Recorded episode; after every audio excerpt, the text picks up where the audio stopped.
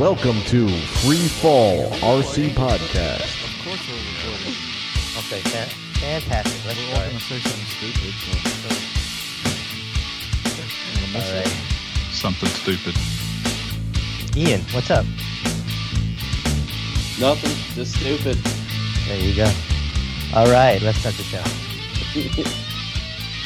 Welcome to another episode of Free Fall RC Podcast. I'm Steve, and here with me is Kevin, Hey guys. Andy, Hey now. and Ian. hey, what's up, guys?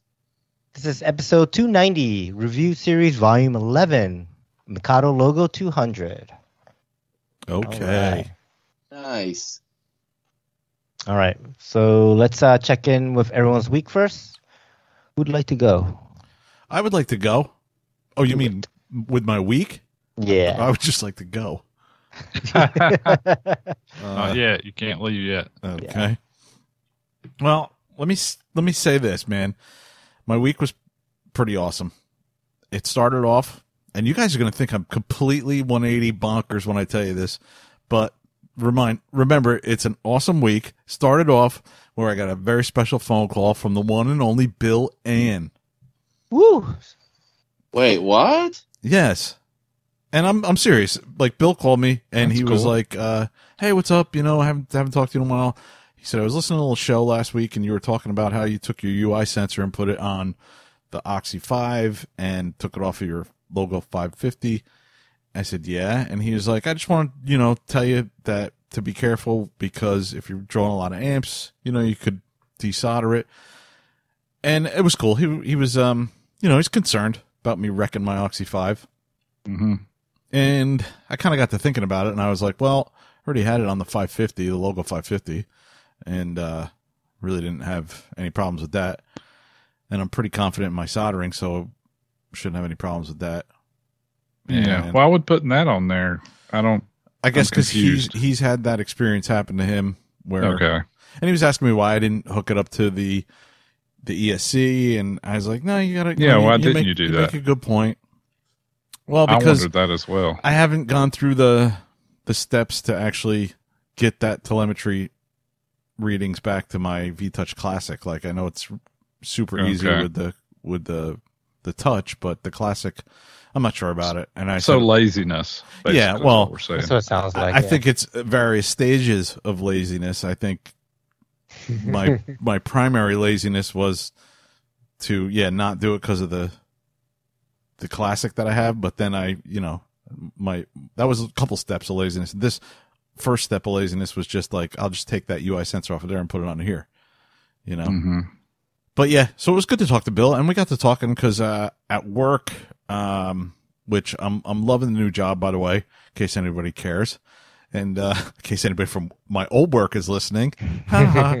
Nice. Um, yeah, and and uh, so they got me in charge of taking badge pictures, which involves you know a decent camera, decent studio lighting setup, which they let me completely like go nuts with and order whatever I wanted, you know, within reason. Nice. So I got some studio lighting, and we were Bill and I were talking about f stops and ISOs and shit no like that. way. Yeah. Holy shit. How, how about how about color tones? We guys talking about you know. No, no, I cut them off Thousands there. of degrees? No, no, Okay. I said no, no more.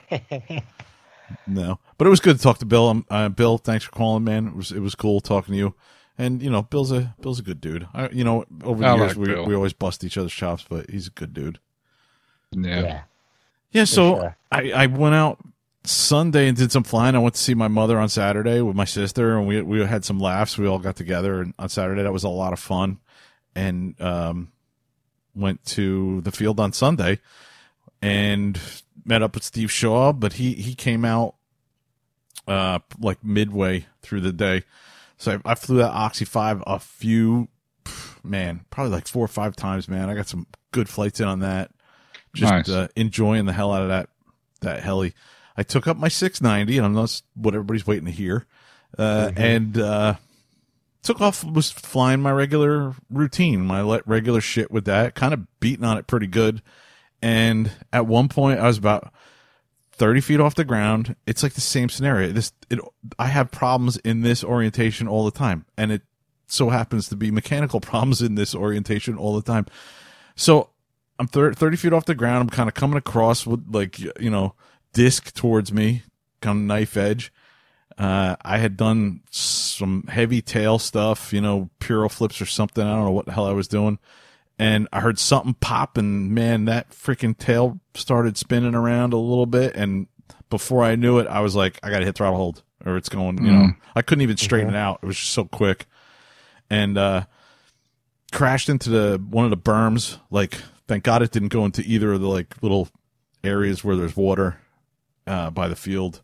There's some wetlands and stuff. Okay. Like, yeah, I- it. I crashed into the to like the berm in between them, which was good because I just drove out there in a jeep and got it. And Steve Shaw was rolling video and doing his, you know, first class Oh, yeah. network commentary the whole time. And yeah, um, I think I said I hit the ground a few times. They were like, "What happened?" I was like, "I hit the ground."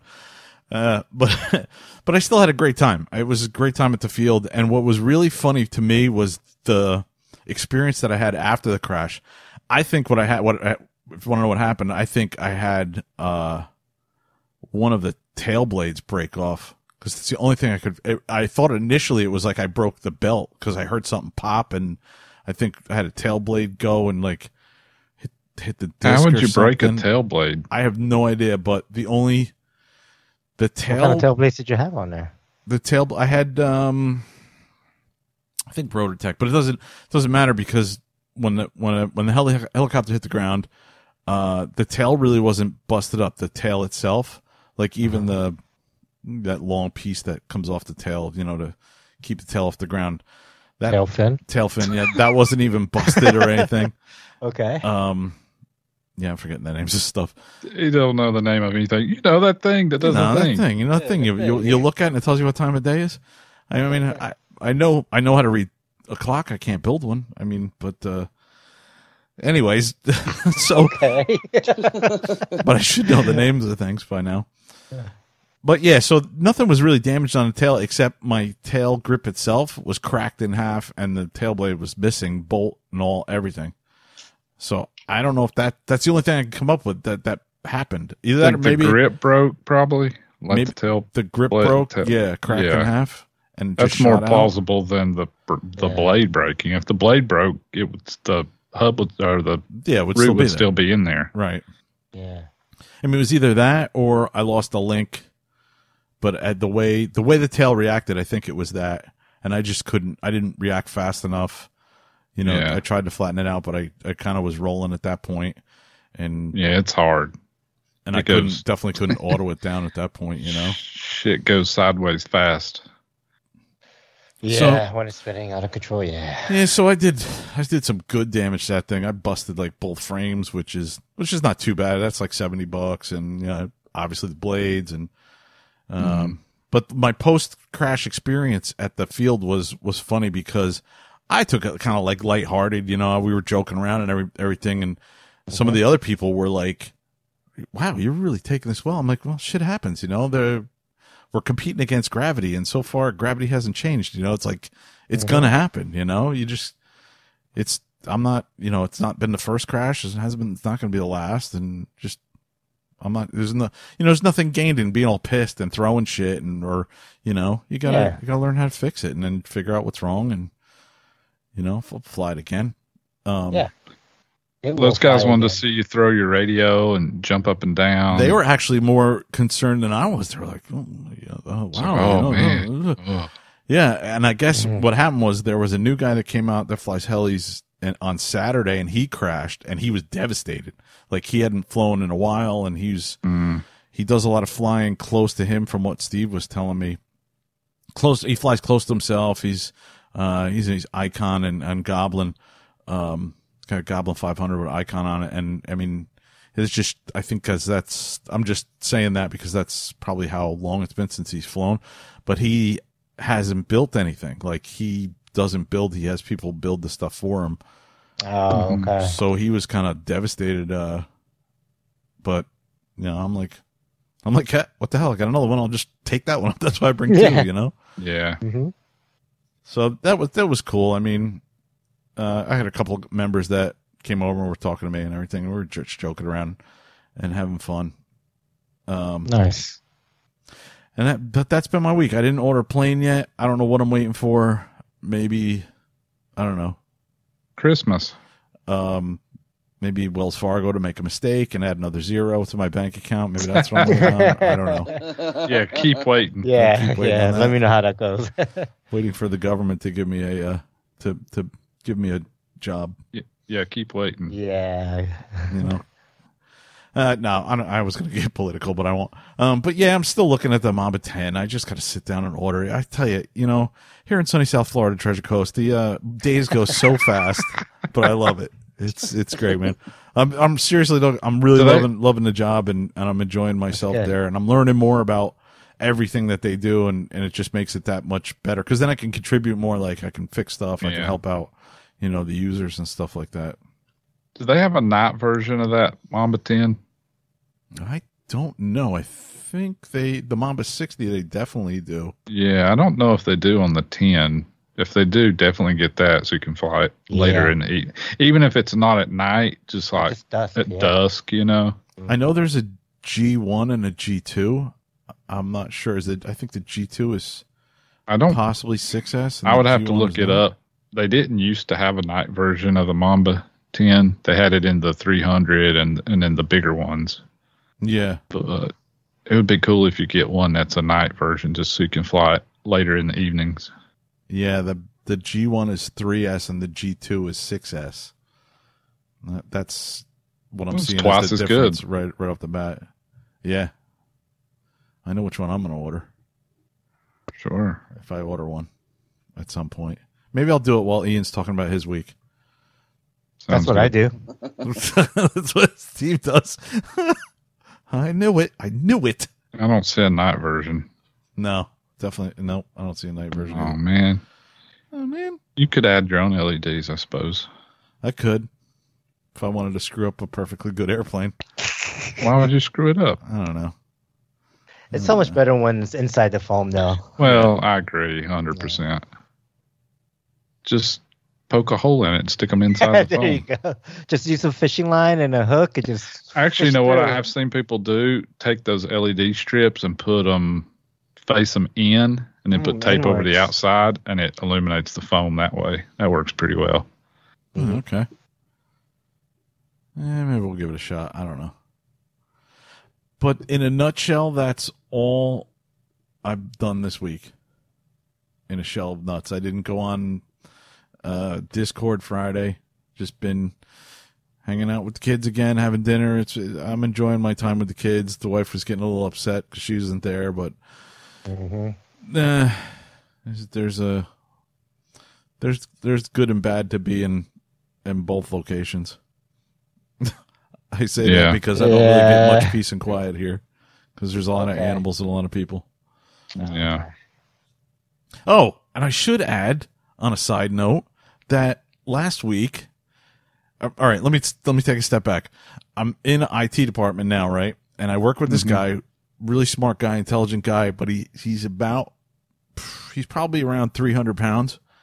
And I saw his badge picture from when he started, and he was less than 300 pounds. And Like a lot less? yeah, like his it was considerably noticeable. Okay. And my old job, you know, I had some days where I was driving a lot, so I was sitting on my ass, and then I had days where I was physical a lot or doing a lot of walking. Mhm. You know, especially if I went to the city. So Uh huh. I, I noticed that this job is primarily behind a desk.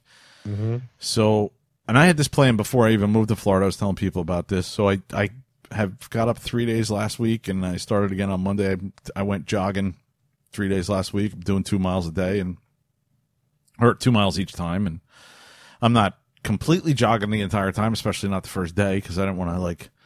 I'm jogging to the hospital. I also wanted to walk back from the hospital and not just stay at the hospital. So Right. yeah, because the Yeah, hospital you got to be like careful with away. that.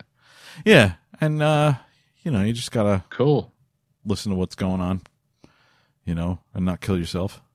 But yeah, I started doing that, and I'm feeling a shit ton better. I'm, I'm sleeping better. My back doesn't feel, you know, as I never really had a lot of problems with my back, but it's not feeling like tense or anything like that, like it like it was. So yeah, um, that's all. That's what my week's been been uh, all about, man. That's great, Kevin. Yeah, Nice. I was surprised, man. I was surprised at myself for getting up and doing that. But it's actually been kind of fun. And I got, you know, I got the area where I can do that in Jersey where I lived. uh, There's no way I could go jogging. Yeah. I'd get run over like day one Yeah. by by a vehicle or a deer or a bear or something like that They're both. or both. yeah. so who's next? Uh, I'll I go guess I, next. okay. Andy can go next. Go. I almost finished building the electric raw that I'm working on for a friend. I thought I would have it done, but last week's episode took a little longer to edit than it should have. And then the kids were here over the weekend, so I didn't really do a whole lot. But I'm almost done. I just got to tidy up the wiring and install the tail boom, like it's all put together. So it's basically done. So I hope to finish that up uh, probably tomorrow. And I did some flying on Sunday. Cool. Uh, Nice. Yeah, I got a couple flights on my Raw, which was fun. And I got notification that my gasser conversion kit has shipped from Carrie What? Gas powered helicopters. Yeah, For Heck So- yeah. for the Raw. for the raw. Oh wow. Yep. Yes. So I should have that in a couple days. Probably tomorrow, actually. It shipped on Monday. Very cool. So that'll be cool. So, yeah, as soon as I get done building this raw, I got to build another one. Yeah. Hmm. That's awesome. hmm I've built three. Go- I'll I will have built three Goblin helicopters in this year. I've never built one from before. right from being none. yeah, none. Wow, man. Wow. Yeah, all the all the same model though, Yeah. except for this conversion. It'll be a little bit different. Mhm. But I'm looking forward to getting it and testing it out.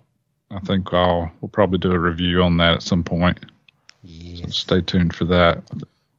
You're getting one as well, Steve. yes, sir. Yeah. Oh boy. Maybe we can both contribute to a review. Mm-hmm. Yeah. Yep, that's pretty much it for me. It's not not been a very busy week in the hobby. Just trucking right along. Cool. So, Ian, what you got? My week uh, started off. Um, I ended up getting an apartment. It's not going to be available until next week, Oh, unfortunately. congrats. Yeah, Thanks. dude. Um, yeah, it's um, well, it's like my house right now. It's only a little over 900 feet square feet. Uh, the apartment's like almost 1,200 square feet. Damn, that's a big apartment. That is big, man. yeah, and it's like a two bedroom, two bath. That's pretty sizable. But um, I'll actually be fairly close to uh, two flying fields, so it'd be great. I I think one of them's like 10 minutes down the road, and the other one's like 20. So that's awesome. yeah, that's not bad at all. Um, so I'll be doing some more packing and stuff like that, kind of getting things ready. It's like my hobby room. Everything is pretty well got its place that I could put it and then just transport it. Um, and I've got stuff downstairs that I've got packed and ready to go. So it's just kind of going through stuff. Uh, I was did some work on the 420 uh, determined that the the ESC that I installed in it has got a problem, and I'm not quite sure what. Um, I Really? What's going on? Uh, it's This is actually, the Hobby Wing 100 amp, right? Version Yeah. three?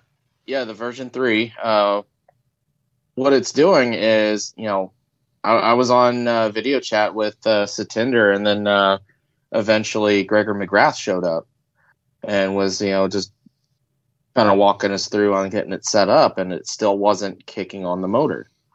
And I went to uh, touch it to go ahead and plug up the, you know, the programmer box, and I you know, went to grab the ESC and that thing was piping hot.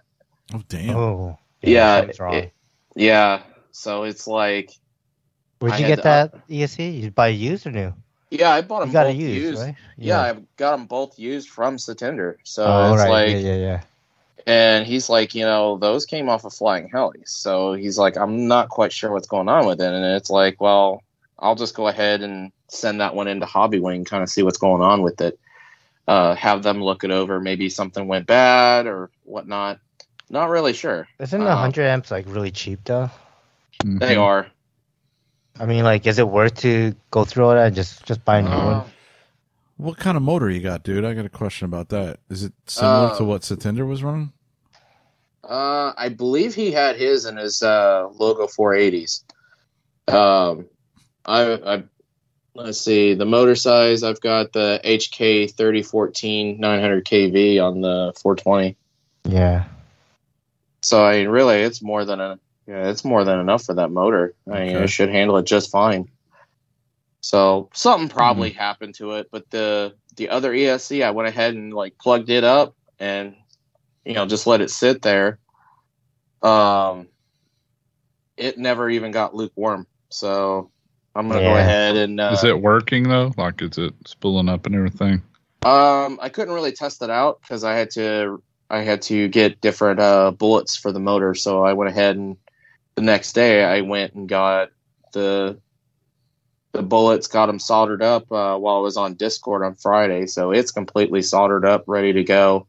I'm gonna just go ahead and program it outside the heli and make sure it works, and then I'll pull the old one out. So it's kind of a mess right now, but I'm wanting to get that one So going. you didn't have it hooked to the motor? Is my question. Yeah, it wasn't hooked to the motor, so there was no. So no. you don't know if it's good or not either. uh, yeah, I don't know if it's good or not. I want to make sure it actually kicks over the motor and does what it needs to do before I, you know, That's go ahead and Goblin 420, right? yeah, yeah. Epic Success. I wonder if we could just get a Hobby Wing 80 amp.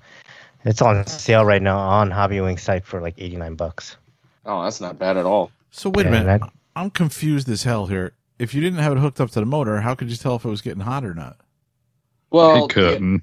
No. the the other it's not fully ESC, hooked up, so you know.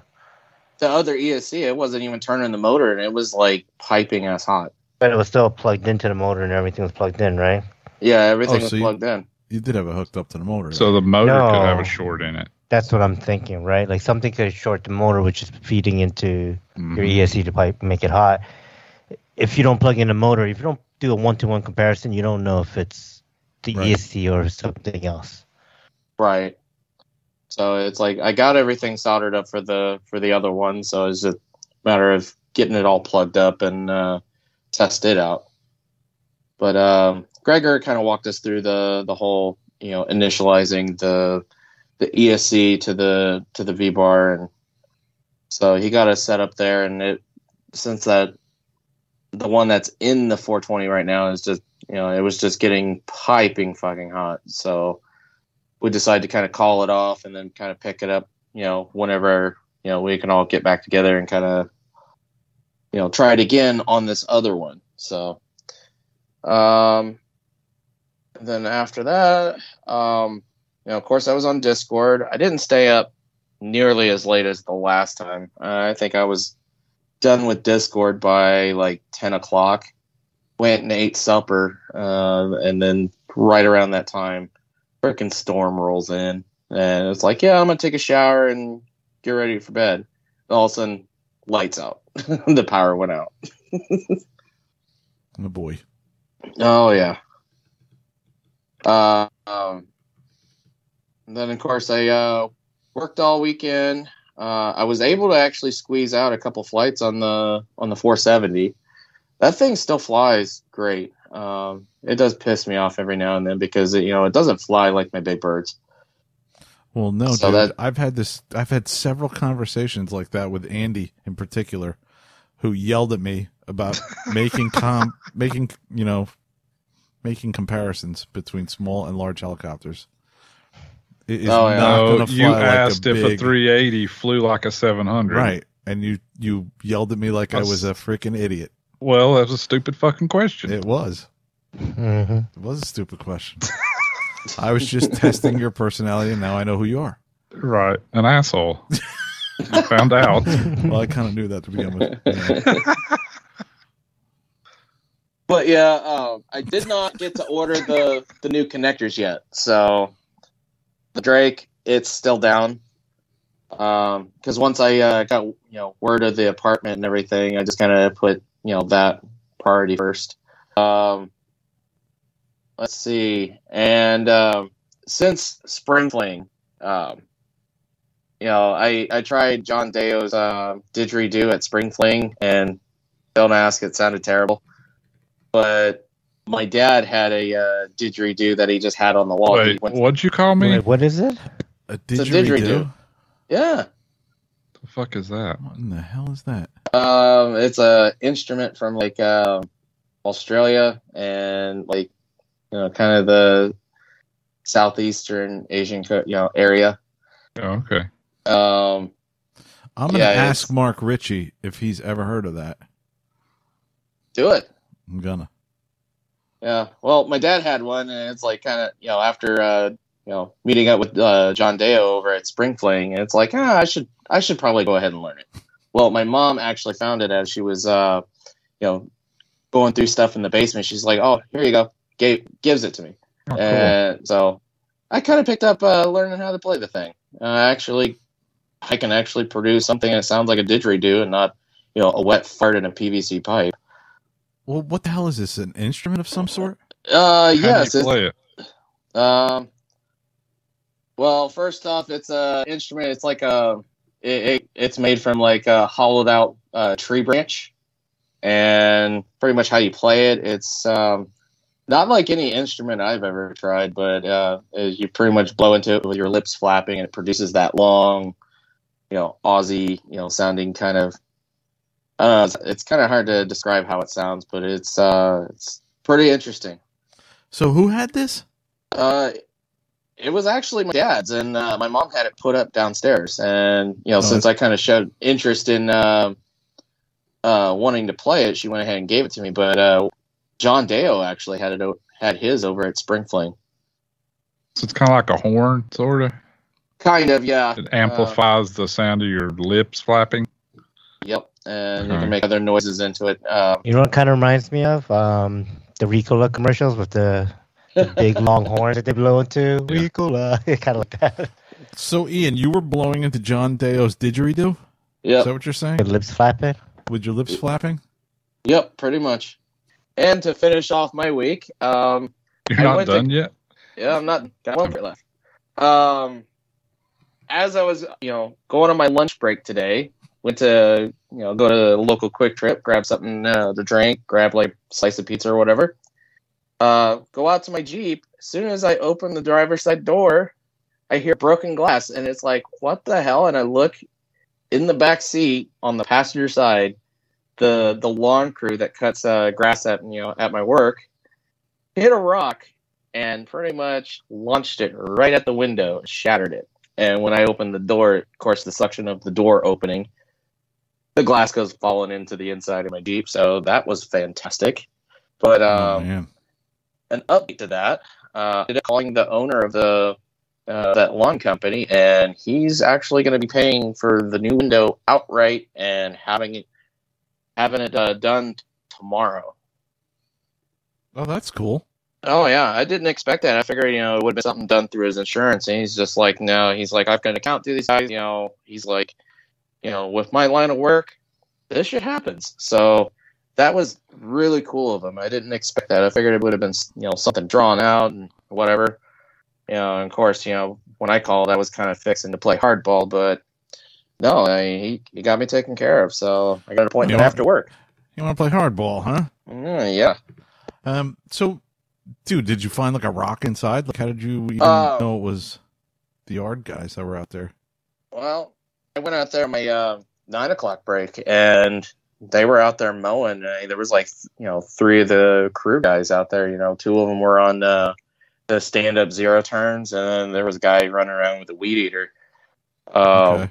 But those things are so loud, and honestly, you know, from that window just being shattered at first, it's like they never would have saw that, little and heard it. Yeah. So like, I'm Go pretty ahead. sure it's not the long guys at all. It's a coworker. It's got annoyed at him. Went out there and busted his window out. Mhm. I don't Maybe think it was somebody from New York that was pissed off at that accent you tried to make. Shit. It was probably Andy Yeah. drove all the way to Missouri and fucking knocked out my window. Damn Anthony.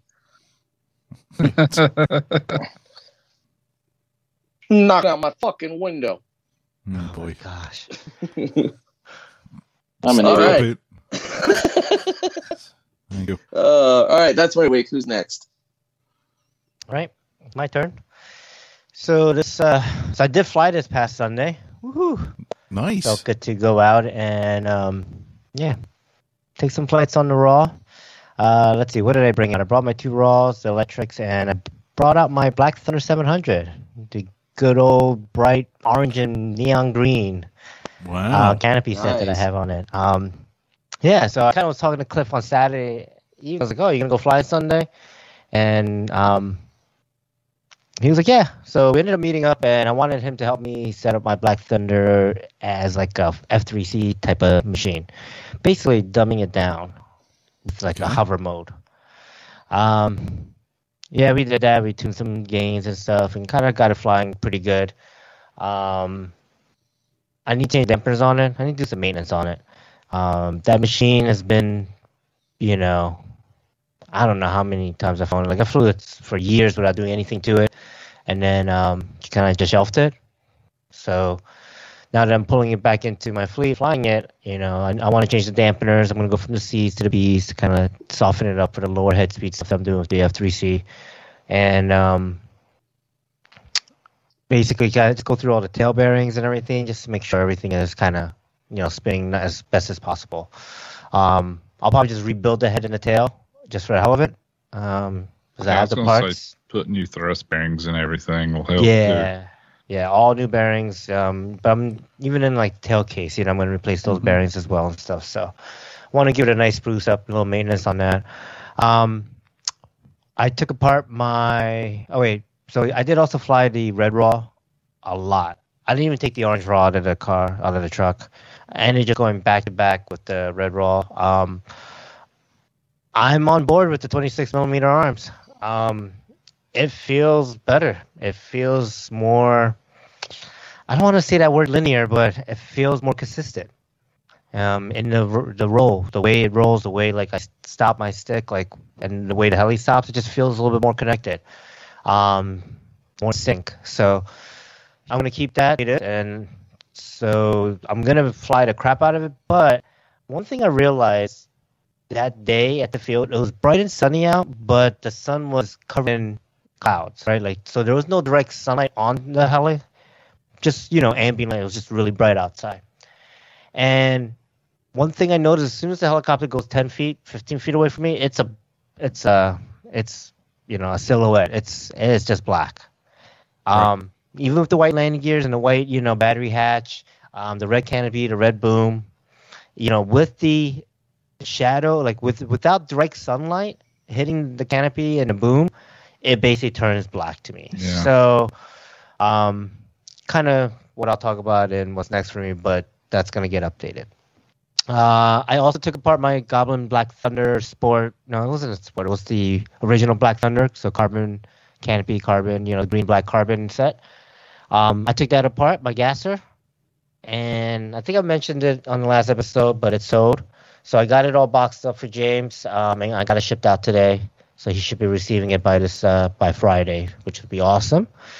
Um, talking about something awesome, I also spoke to Kerry, um, and he hit me up and was like, "So yeah, let's uh, you know, let me send you an invoice. Are you still interested in the the raw gas conversion?" I said yes. He says, "Okay, I have yours sitting on my table right now, and I'll ship it out tomorrow, which is today. So I should that should be getting here uh, Friday or Saturday as well." Um, more things that I ordered that I forgot. Uh, BK servos. I ordered a set of 9001, 9005. I don't know, maybe two, three weeks ago. Um, kind of forgot about it. and I noticed in the meta shipping notice that um, it should be arriving in the next couple days. Um, I too also got a call from Bill Lamb. Nice. Yeah, he was talking to me about uh, our last week's episode, and we were just, you know, kind of discussion about that. So, so Man, I feel left out now. Damn Yeah. it, Bill. Yeah, me too. Dick. I have to post some memes. Damn.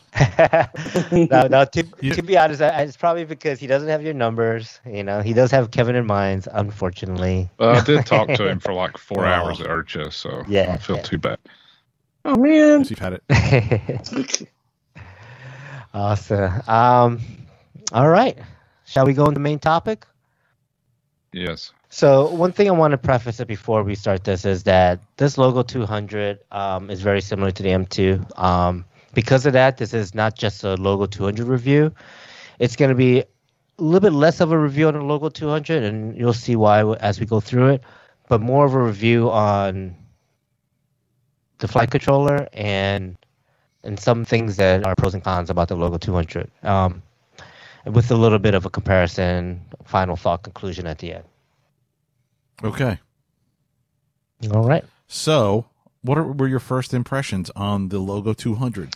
All right. So the the first thing I noticed is the, it has a nice logo, Mikado logo sleeve. It looks like the logo 700, the 550, like the newer versions of their helicopters. How the box looks with the blue and the silhouette of a helicopter, and then you know the, the model name on it and stuff like that. Um, but that's the sleeve. You pull that sleeve off. It says OMP helicopter on it, and the the gray foam, you know, box that the M2 and an M1 come in, basically it's the same design, same box pretty much. Yeah, same box. Okay. It, it is actually just a tad different than the M2 box, um, which I'll kind of go into later. But yeah. Um, so opening up the box, you, right off the bat, you see this nice bright blue and yellow canopy. It is the canopy is pretty big looking. It kind of like encompasses the helicopter really well. It it also kind of folds over like where the swash plate. The way that the logo designed their canopy is kind of like a pointy nose, but when it gets to the, the swash area, it kind of folds over. And because it's made out of fiberglass and it folds over, it's really stiff and sturdy feeling. So it feels good. It feels like a very solid canopy. Um, has the same like overall look and design of the you know the newer logo helicopters, um, with that same like canopy branding that they put on the bottom. I, I forgot what it says, like Ethio, something like that, or something some weird thing. But it has like that same like look and design. Um, Okay. The frames look a little different than the M2. Uh, you know, it has that that logo curve. You know how like the logo airframes Yeah, have like a nice sure. curve back. It has that same type of curve back designed into the carbon fiber frame. Um, still shares the same like upper frame, more like a lower frame and like a rear frame. It's like an upper Mhm. rear frame, and um, like the M2, but it is different frames than the M2. Okay, not just because of the roundedness, but there's other aspects of it that's different. Um, it comes with carbon fiber landing skids. Um, many, many manufacturers tried. I dislike carbon fiber landing skids. Um, for this size of model, you're talking about like one millimeter thick carbon in a skid form. Like you breathe on it and they snap. You know, you hit a little bit of a rough landing or you throttle hold a little too high and it, you know, it cuts the motors and pirouettes down. Yeah. You'll Can break we- landing skids. Can we just give up on carbon fiber Yes, skids? please, please, They everyone. suck. I've never seen Yes. any that were good. Yes, please. You know, I, I understand the looks and stuff, right? I understand that, but f- the functionality and and the reliability of them, in my opinion, is not worth Yeah, it. Yeah, your landing skids need to be very functional, yeah. even if they don't Right. look as good. Mm-hmm. Exactly. Uh, yeah. So that's kind of um, you know, and also when you know when you take the canopy off, it's cool. There's a little mini Neo there. Like it's a Neo without that extra level where you have your RPM and your I don't know, it's like aux three or something like that channel on the Yeah. traditional Neos. It's just basically that part missing, so it's just a little bit shrunken down, probably about three millimeters shorter, like in height. You know, but um, yeah, it's cool. It's a little mini Neo on there. It's a little V bar light. Nice. Okay. Well, uh, there wasn't anything to build, I don't imagine. So No. tell me about how you set it up. Yeah, so there's nothing to build. You just bind and fly. Um, there's really nothing to set up either. Um, you know, you it's a logo, so like I mean, it's, it's a V bar, right? So you just basically Right. bind to it, and all the logos, as far as I know, um, and what I've heard is that they've been tuned and test flown at Mikado Factory. Mhm. When I unboxed mine and looked at it, it did have like not a lot of wear, but it had like a little, you know, a nick on the skids and stuff. Like it's, you know, it's been flown It's been you know, once maybe, but Yeah. that's fine. Nothing was broken on it. Nothing was damaged, but you know, it did have like a little nick on it, which you're like, okay. Um, and I do believe that Kyle Dahl does these. I'm not sure if he still does. I know the first several batches of Logo 200s he did do this. Yeah, But, they uh, probably think- got a couple guys doing them. Yeah, yeah, the amount that he has to push through, I think, yeah. Mhm. So, um, Okay, cool. How was the settings? Like, did it fly good? Was it, yeah, did yeah. it feel so, good, or did you have to adjust it? so let's Well, kind of go into the first flight. I guess, yeah, right? first flight. Yeah, so first flight, maiden. Um, I'm gonna compare it to the M2. Like I said, it's gonna be a lot of back and forth with the M2, but it feels like an M2, but different. You know, it, it the collective feels different. The rates felt very similar um, as far as the flipping and, and you know, flipping and rotating in the air, the tail rotation. Um, I did feel that I didn't have to do as much tuning on the cyclic and tail as I did on the M2 um, as well as the M2 needed an actual like mechanical setup from factory, which I thought was um, pretty bad. This was not. Obviously, it was flown, so I think they did that already, um, which is a, a huge pro my my uh, Yeah, my book. definitely. but the collective feel um, feels really different, and why it feels different is all because of the Neo. The Neo has a new version um, firmware on it, which has lightness, and on this size helicopter, at first I it was it freaked me out. Like it was weird. Like it felt the collective felt like it was lagging. Like I would put positive to pop it, but be back at mid stick, but it still be pop being in that motion of popping up. So it felt very delayed in response. But once you get used to lightness, it makes a world of a difference. You can tic-toc a lot faster and a lot more control with a lot less effort. The if you like to do any type of collective stops and pop and lock type, I'm having air quotes, pop and lock type of flying, like you kind of stop helicopter real quick and you do different motion stuff, different maneuvers. Lightness helps us so um, half piro flips, Mobius flips, world of a difference. You can fly it, you can pop it up and go inverted hurricane, but you can initiate it slowly, which makes it very good for confidence building. Okay. Nice. So, Steve, how are the how are the crashes with it? I mean, does it hold up after all the abuse you put to it? Yeah, so you know, um, you know, just like the M2, right? It, I crash a lot.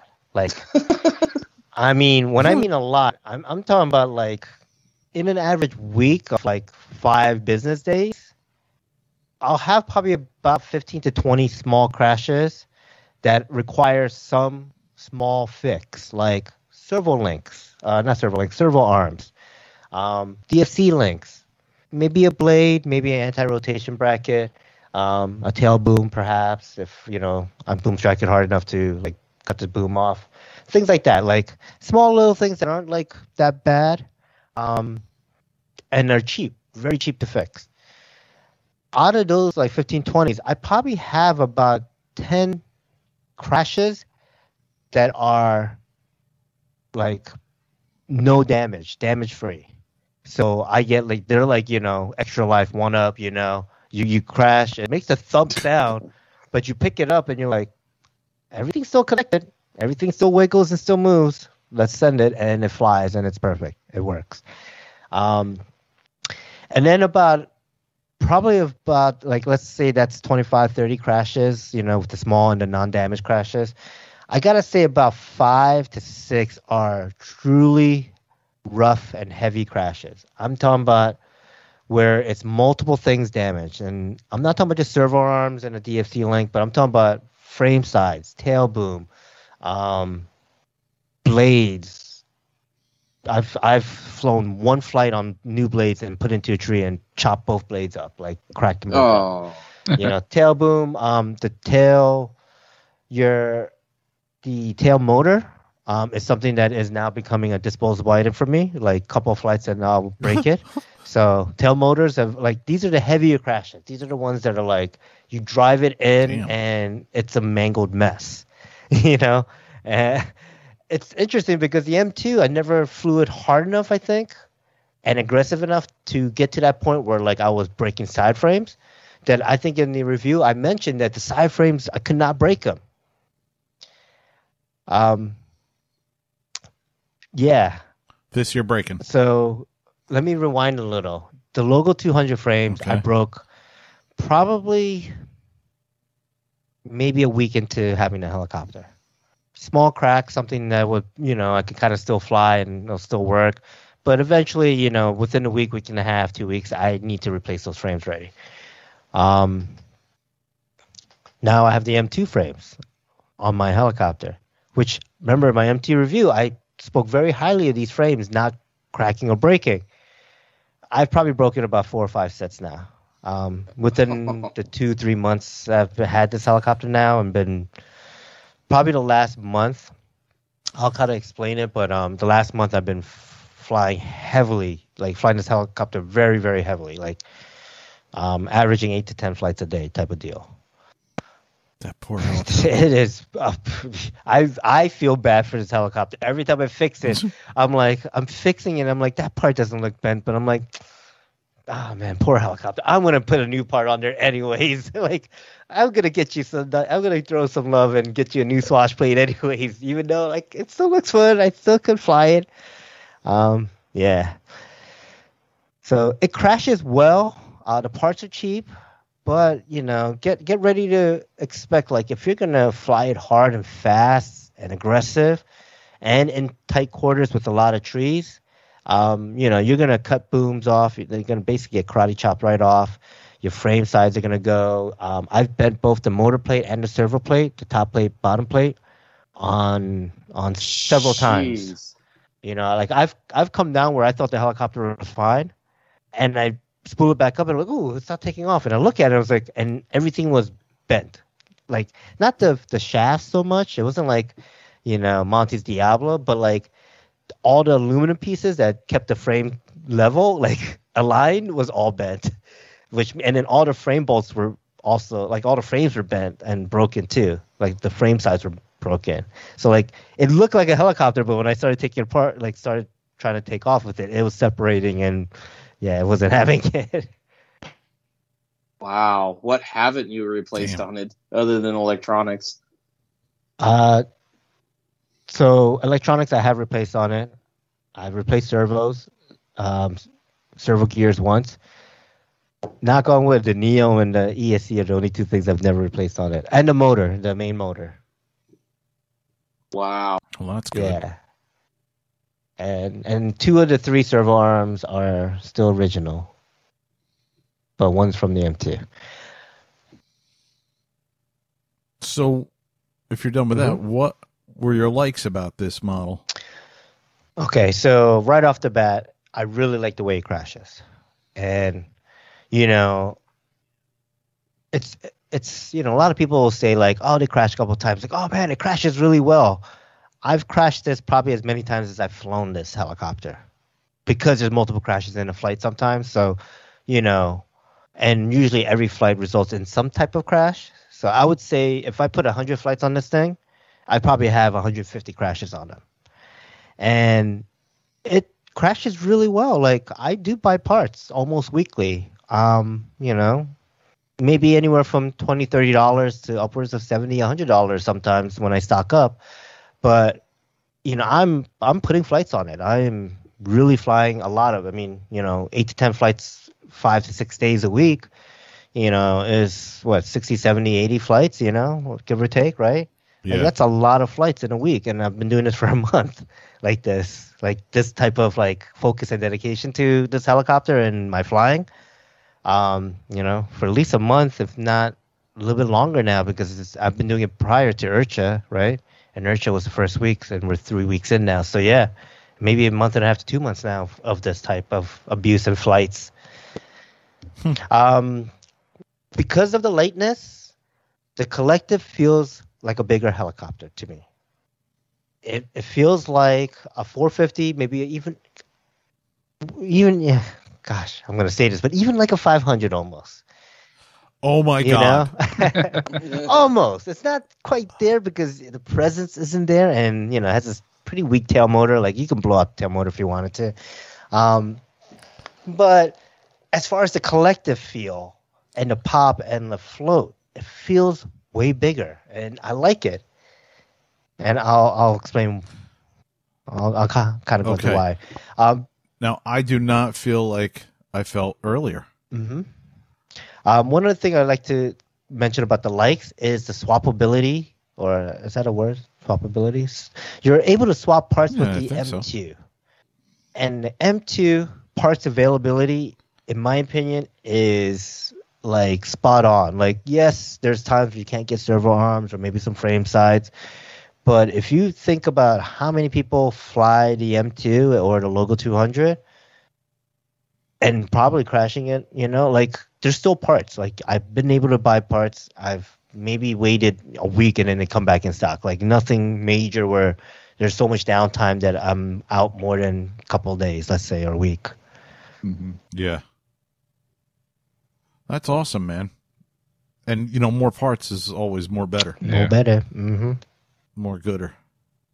That's great, man. So, you talked about your likes. You talked about how it does fly close to a larger helicopter, as as myth would have it.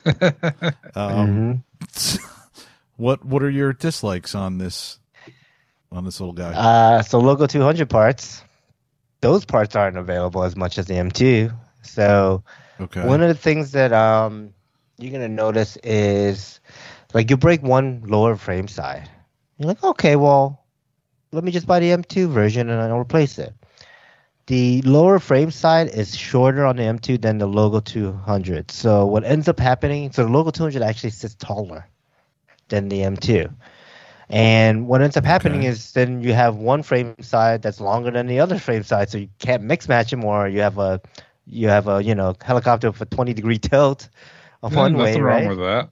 I mean, Ju- that's good for just set a F3C, board right? under one side when you take off. yeah, you could do that as well. Yeah. but the bolts and the things don't line up I know, I'm properly just at kidding. that point. So, so what you have to do is then you have to buy both parts, right? You have to buy both ends, um, both sides. Um, the price.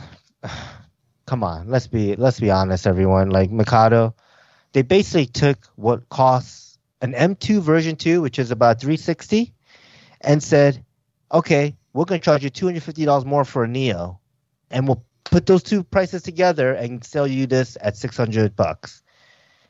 Because 250 or 350 and you know like it's just ugh, it's too much money. It's too much money for this. I think if this was like a 450 500 dollar thing you know 100 dollars cheaper i think even more people would buy it. I think that um less people would be hesitant to buy this over the m2 Right. right yeah, like, if you're kind of talking about the M2 and, and this as a comparison, you know, and you fly V bar, there's no reason not to get the the Logo 200. You know, now if you don't fly V bar, sure, you get the M2, but with I know a lot of people who have V bars, but they're like, well, I also have a DX9 or a Jeti. I'm just gonna buy an M2 and fly it on that because it's cheaper by you know considerable Right. amount, 200 bucks, 250 bucks, something like that. Um, so yeah, I think if they worked on the price, I think it would it wouldn't be in a dislike category. I've always felt that.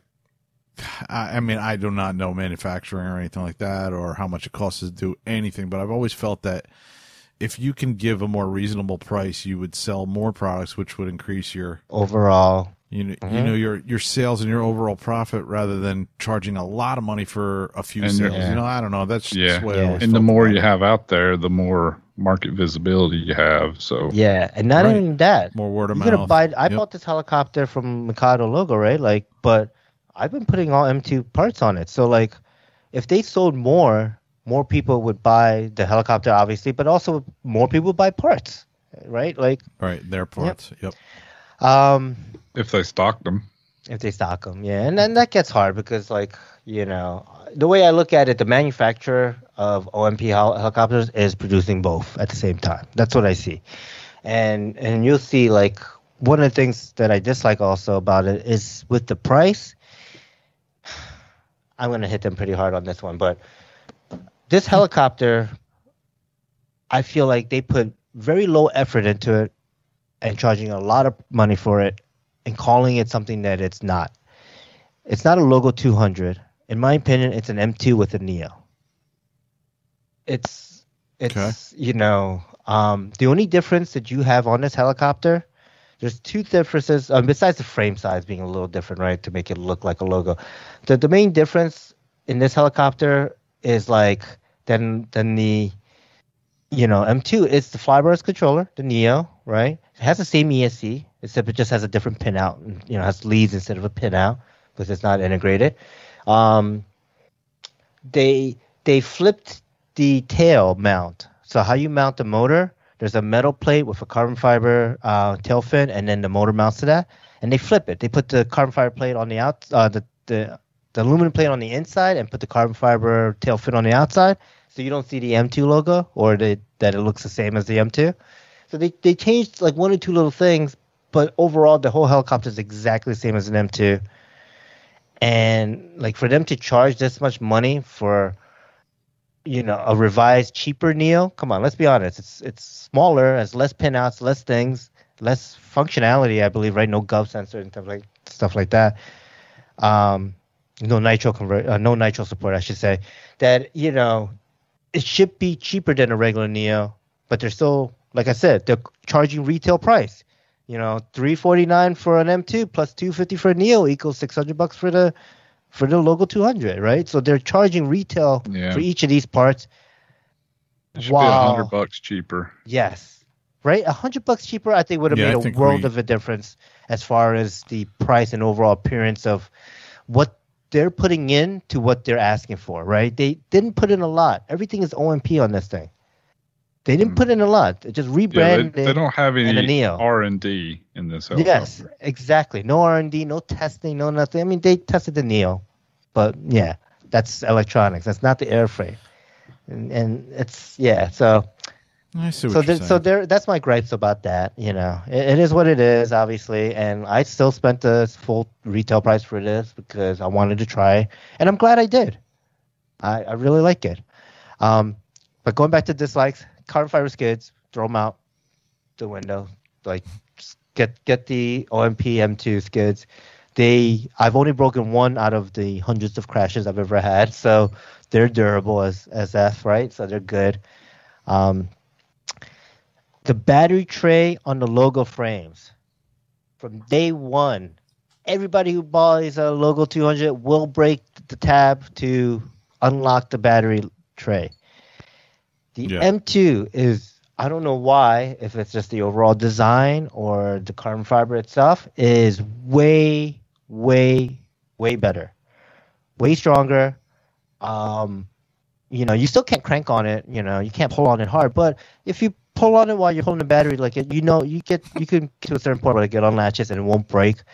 And I've broken only one one on the M2 once, and that was I was holding it weird and I pulled it too too much. But it's way stronger. It's way better. I believe that the M2 frames overall are way better and stronger. So we'll talk about that. Mm. okay. So you got any tech tips for us? Yeah. Uh, buy M2 frames and landing skids right off the bat, including the mounting hardware for it. Um, you know, you don't you could just buy them right off the bat, have them ready. When you crash them and break those stupid landing skids off, you'll put the M2 landing skids on. It'll hold up really well for a little bit. You'll crack those frames. You'll put M2 frames on. Just buy them ahead of time. It's it definitely Do the do the M2 skids fit on the logo frames? Yes. Okay. but you need to buy the mounting the skids mounting aluminum hardware Okay. so it has like um two um two aluminum pieces that basically you bolt in from the side and you bolt the landing gears from the bottom the Mhm. logo because the carbon fiber skids have the metal that metal part has 45 degree angle sticking out of it where the uh, carbon fiber skids mount to. Mhm. So it's a different design. So you do need to get those. Or you could do what I did is you could cut the logo, like those 45 degree tabs off and kind of smooth it out. And you can bolt the M2 frames with longer screws. But I mean, the parts is cheap enough. Just just order them. One of the best things about the Neo and you know the integration, right? Like everyone loves the integration. After I crashed this helicopter, things get tweaked. The swash gets tweaked. The the anti-rotation um, pin gets tweaked a bit. Sometimes I bend the, that whole swash arm for that anti-rotation pin. And one thing great about the Neo is is it's the integration.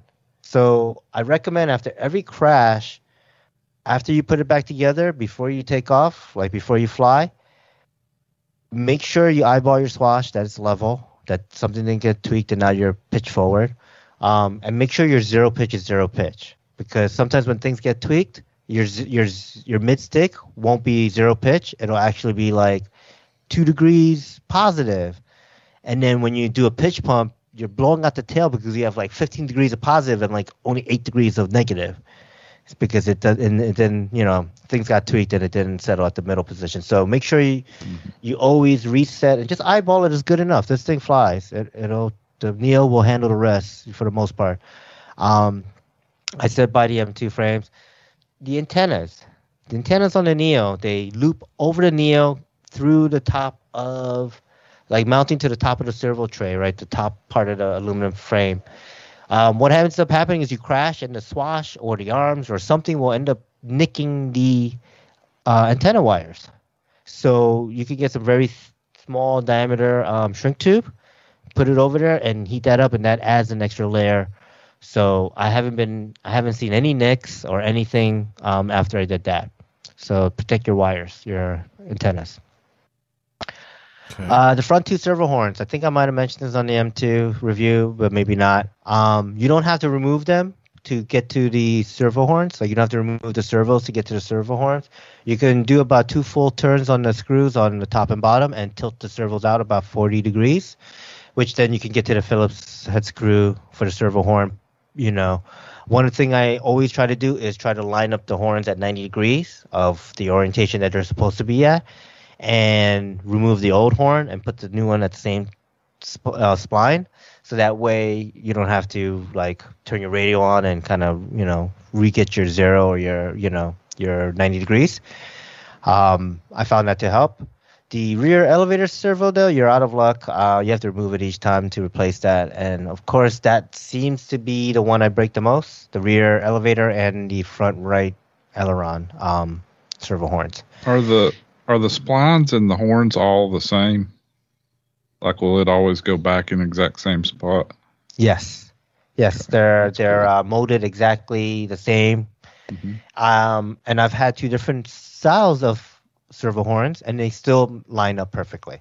They're Oh, the two different, nice. yeah, the two different styles, which are interesting because the M1 and the M2 use the same servo horns, except the M1 uses a hole that's closer to the center Yeah. being that it's smaller, and the M2 uses the outer ones.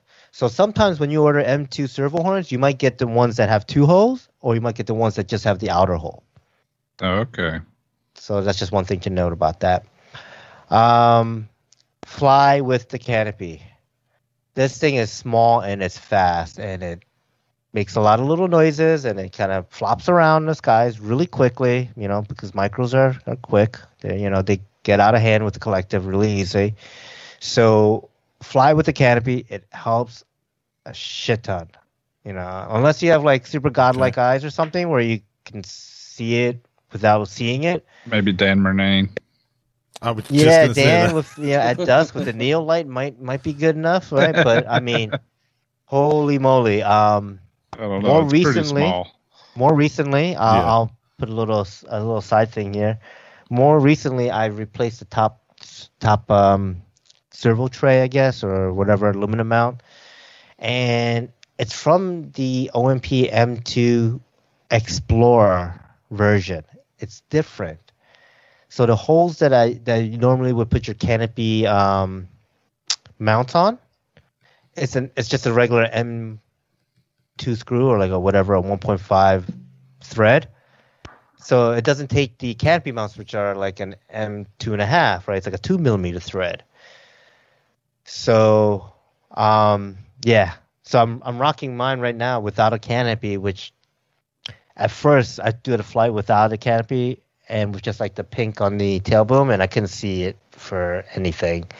I tried to mitigate it with putting some uh, yellow vinyl on the lower frames on the sides because that's like the Mhm. biggest part of the frame.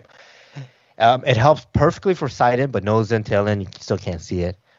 But side in, it you can see it, which helps me practice side in more. So, so yeah, Oh, Yeah, nice. just don't fly nose in. Yeah, Fine. Which I've been doing a lot of landing side in. Lately. nice, yeah. Like all my landings come in side in. I rarely. But that's land tail also from anymore. from you practicing autos, I'm sure, right? Yeah, yeah, true. I always land side in or nose in. Landing tail ends for wimps. Mm-hmm. you land nose in. I Yeah, still sure. do it. You are the. You're my freaking hero. I mean, why not? You should be able to land in any orientation and take off in odd ones too. Just go out there and lay it Yeah. down some which way and take off. I have been doing that. Like when I take off, I'll, whatever Mhm. way I, I put it down. But I haven't been doing like nose in takeoffs or anything like that. I should try it. Cool. Sorry. Go ahead, Steve. No, that's it for detectives, I think. So, uh, you talked about your mods, right? Nah, Or no? You talked about something. I did. I, I did talk a little bit briefly about it, um, about flying with the canopy and having the, the boom wrapped. Um, yeah, I Yeah. recommend um, before you in your first flight, get some bright vinyl, orange, yellow, or pink. Um, neon green will also work too, um, but I tend to stay away from green because my backdrop is all green based. So, but um, yeah, the boom the helicopter's so small, the canopy's big. You see the canopy, no problem, you know, even maybe 40, 50 feet away. But the, the boom you don't see. It's it's a tiny little black boom with a tiny tail fin and a tiny little motor. And even if the motor has a little bit of like added color on it, you cannot see it in the air. Um, wrap the boom with some vinyl, you know, get it at Walmart, get it anywhere. Don't matter. You go to Michael's, whatever. Get some vinyl. Cricut makes them. A bunch of make them. And get orange, yellow, I'm trying pink, and pink actually works really well uh, on the boom. So When you put that on there, Okay. did it not affect the CG as small as that heli is? I can notice the difference. Um, it's still pretty much pretty flat, you know. Okay. What's the conclusion? Two thumbs up, one thumb up, two thumbs down. Uh, two thumbs way to fuck up. This bird, in my opinion, is a fantastic substitution for simming. Yeah. oh, that's cool. And I what I've done, that. and I've already seen a sh- like a, a whole ton of progression in my, not in really my maneuvers, but in my comfort of doing maneuvers. Like I'm more comfortable, a little bit lower down, a little bit more, um, chaining things a little bit better. You know, like if I'm on the left side of the field, because like you know, I, I still chase a helicopter around. I'm not gonna lie, you know, I'm in control, but like you know, when I do a maneuver, sometimes it, it goes a little bit further to the left side or the right side than I, you know, imagined in my Yeah. head. And so, you know, when it does do that, like I have maneuvers that I like, I'll roll right into it. Like I don't even think about it, you know. I push it to the left, I roll, roll, and then, you know, maybe do a backflip or do something else right back to back and, you know, chaining maneuvers together. And, and that's the one thing that I've been able to really, really utilize on the Logo 200 is like transitional work, like working on transitions in my flight and linking things together because I can just sit there and like I don't know something about this little helicopter, the noises it makes. Like even if I'm just backflipping and rolling and backflipping and forward flipping and rolling and just like just hitting the you know four you know angles of the cyclic, right? Like it's fun. It sounds good, and you it makes you like you can work on your collective timing and rolling in and out of timing. Like it's great. You mm-hmm. can push the heli around, and and it's it's very. It feels very low risk to fly it aggressive and hard because it's so cheap to um, fix. You know, with the M2 parts. You know, you know, a little asterisk there. Um, Nice. you know the cost it, it is a too it is too much and like i mentioned it's too much when it's not warranted from like you know for from Mikado doing a ton of R and D and development into this helicopter. Like they took a, a really good airframe and put a really good flybarless unit. You know, I won't lie, I really do like the Mikado flybarless units, the way they fly, and mashed those two together and made this like an amazing little micro. I am gonna say, I'll, I'll say this to anyone. Like even I even said this to Ethan. I flew a lot of Blade helicopters. That was like, like garbage, garbage, garbage, garbage compared to this helicopter. Once I flew this, like I'm sorry, the Blade 230, it's it's good for beginners. It sucks for everything else. Like this thing, I think it's good for beginners, but it's good for people who want to progress. So those intermediate pilots that are plateauing because they're either too scared to crash something bigger or too scared that they might hurt themselves or hurt someone or whatever, um, and haven't gotten over that fear, or maybe someone, you know, uh, I'm gonna shut you out a little, Andy, but someone who flies really high up, who flies really well, like nose maneuvers, can't keep the helicopter in a single altitude and plane, but they they do too high. Something like this will help them bring it down lower, bring that confidence, getting that confidence of of seeing the helicopter doing those same maneuvers you do at 150 feet, but at 40, 50 feet. So like it feels more eye level type of deal, right? Like more in front of you. Um, yeah, I think it's great for that. I like I said, it's a fantastic substitute for simming, and I recommend. I can I can't recommend that to anyone else. Um, and it's primarily because this thing helped me go from. So the, let me kind of add some context here. You know, a lot of people sim, sim, sim, sim, sim. That's the only way to get really better without costing a lot of money, and I do still believe that is true. But the the gap from simming to real world doing it on a 700, let's say, it's humongous. It's it's huge. Even if you were to do like sim to 500 to 700, like you know intermediate steps, it's still to do your first piro flip or your first something. It's still very intimidating. It's still very like nerve wracking and like too much that you know some people and many folks I'm gonna say will probably back out from doing it. Right? Ah, I'll do it next flight. Ah, I'll do it another time. I'll, I'll practice more in the sim Right, right. you know um this i feel you could go from 200 to a 700 and it will take you maybe one or two flights to acclimate yourself with the pitch difference and the speed of the rotation and you'll be doing exactly the same maneuvers maybe a little bit higher up right? Maybe at 40 50 100 feet and not on the deck with this little heli but you'll be still doing those maneuvers because you'll have the muscle memory and you'll have the real feel and the real visualization of a helicopter that it instantly translates 100 Instantly, Oh. Andy. to me it was instant i mean i you know like like i don't know who said this but um you know your mileage may vary so please let me add that disclosure you know like this is what i've used to help me break out of a slum to help me progress to help me um, get over some other humps that you know i'm not going to really talk into but about my flying and my my flying when i'm at fun flies right like i don't do a lot of flights at fun flies and you know this has helped me kind of break that break out of that shell Awesome, man.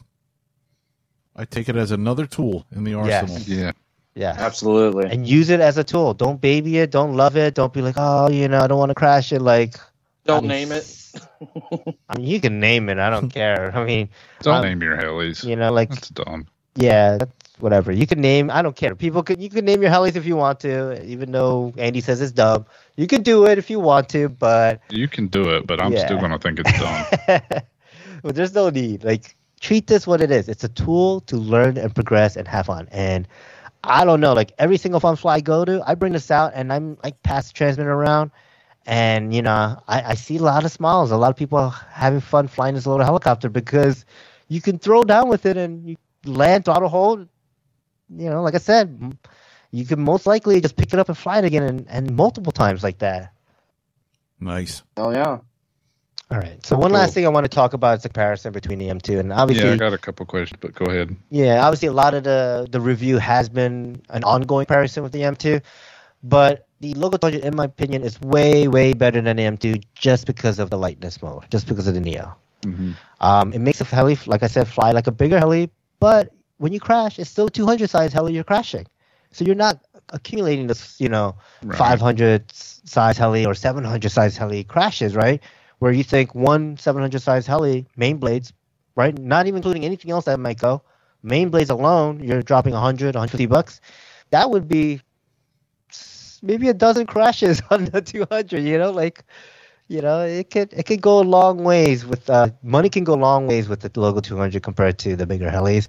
But like I said, it can easily go from a 200 to a 700 size um, without a lot of time to acclimate yourself to it. And I think that's uh, that's something you can't really put a price tag on, right? Like your your comfort and your confidence of going from my air quote sim, right? Going from this logo 200 to my raw 700 and in the first flight. Like I'm not even like I said, I just flip, get the rotation, feel how it rotates, how fast things are, really how slow things feel compared to the 200, and then you can do everything because it is slower.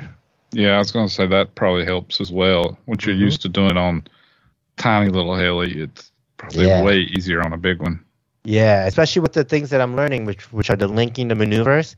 When I link my maneuvers, it's you know, uh, it's like like every time I go dunk, it's a maneuver, it's a dunk, another maneuver, another maneuver, dunk, dunk. Like I'm just flip, flip, flip, flip, rotate, flip, you know, and and because you're doing it so quickly, when you do it on 700, it's flip, flip, rotate, flip. Like so, you have time to think. You have like, oh, okay, I want to do this maneuver next. You actually have time to think about it because your mind will work so much faster. Yeah. Awesome. How's the weight compare? Um, as far as the weight, The M2 versus the Logo 200 stock form. I think they weigh exactly the same. Um, I did you not weigh think it. they weigh the same, Yeah. or you weighed them? I did not weigh them, but I can't see you set me up for that. The you? fuck? What do you mean you didn't weigh them? Why would I weigh this little thing? What difference does it make? Damn, it makes What- a difference. Why? I want to know the difference. It makes Got a no different difference. canopy, different frames.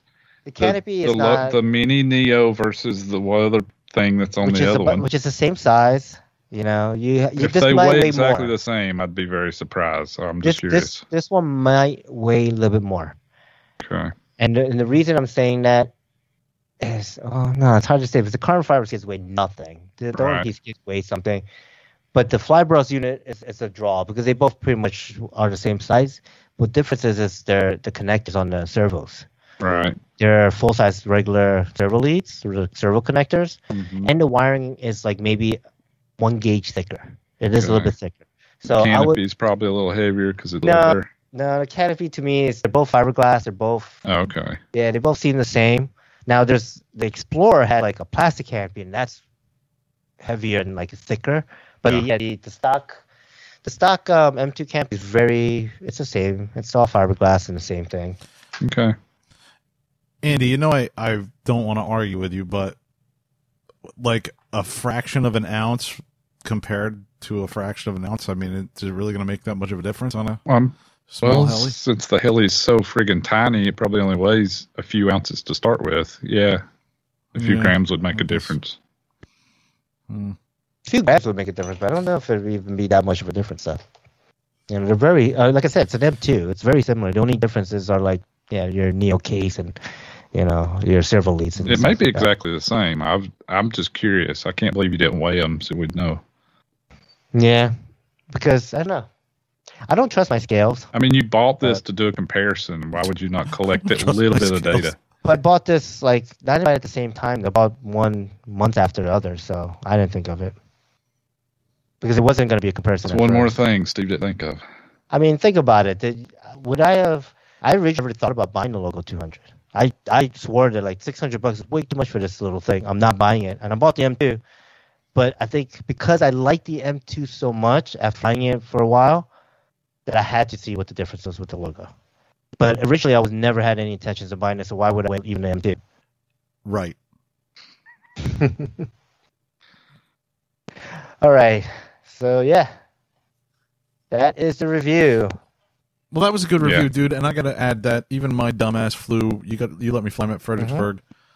A one back to back, and I definitely saw a difference. I liked the M2; it was pretty good, uh, but the the Logo 200 definitely flew better in my Yeah, opinion. and that's only one flight. I think if you had it for several flights, like you, I think it would. Uh, yeah. you get used to it quickly and, and start enjoying it. Mm-hmm.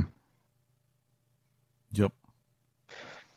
Awesome. Yeah. Now, what I want Andy to do is I want Andy to put uh, an icon on his M2 and see with the lightness on the uh, icon. I don't think Icon has lightness. I thought they did. Was I mistaken? I thought they pushed that firmware update to add lightness. Uh, maybe they did. I honestly don't know. Oh, I think they call it something else though, called lightness, obviously. Damn it, Andy. Yeah. Yeah, maybe I'll do that.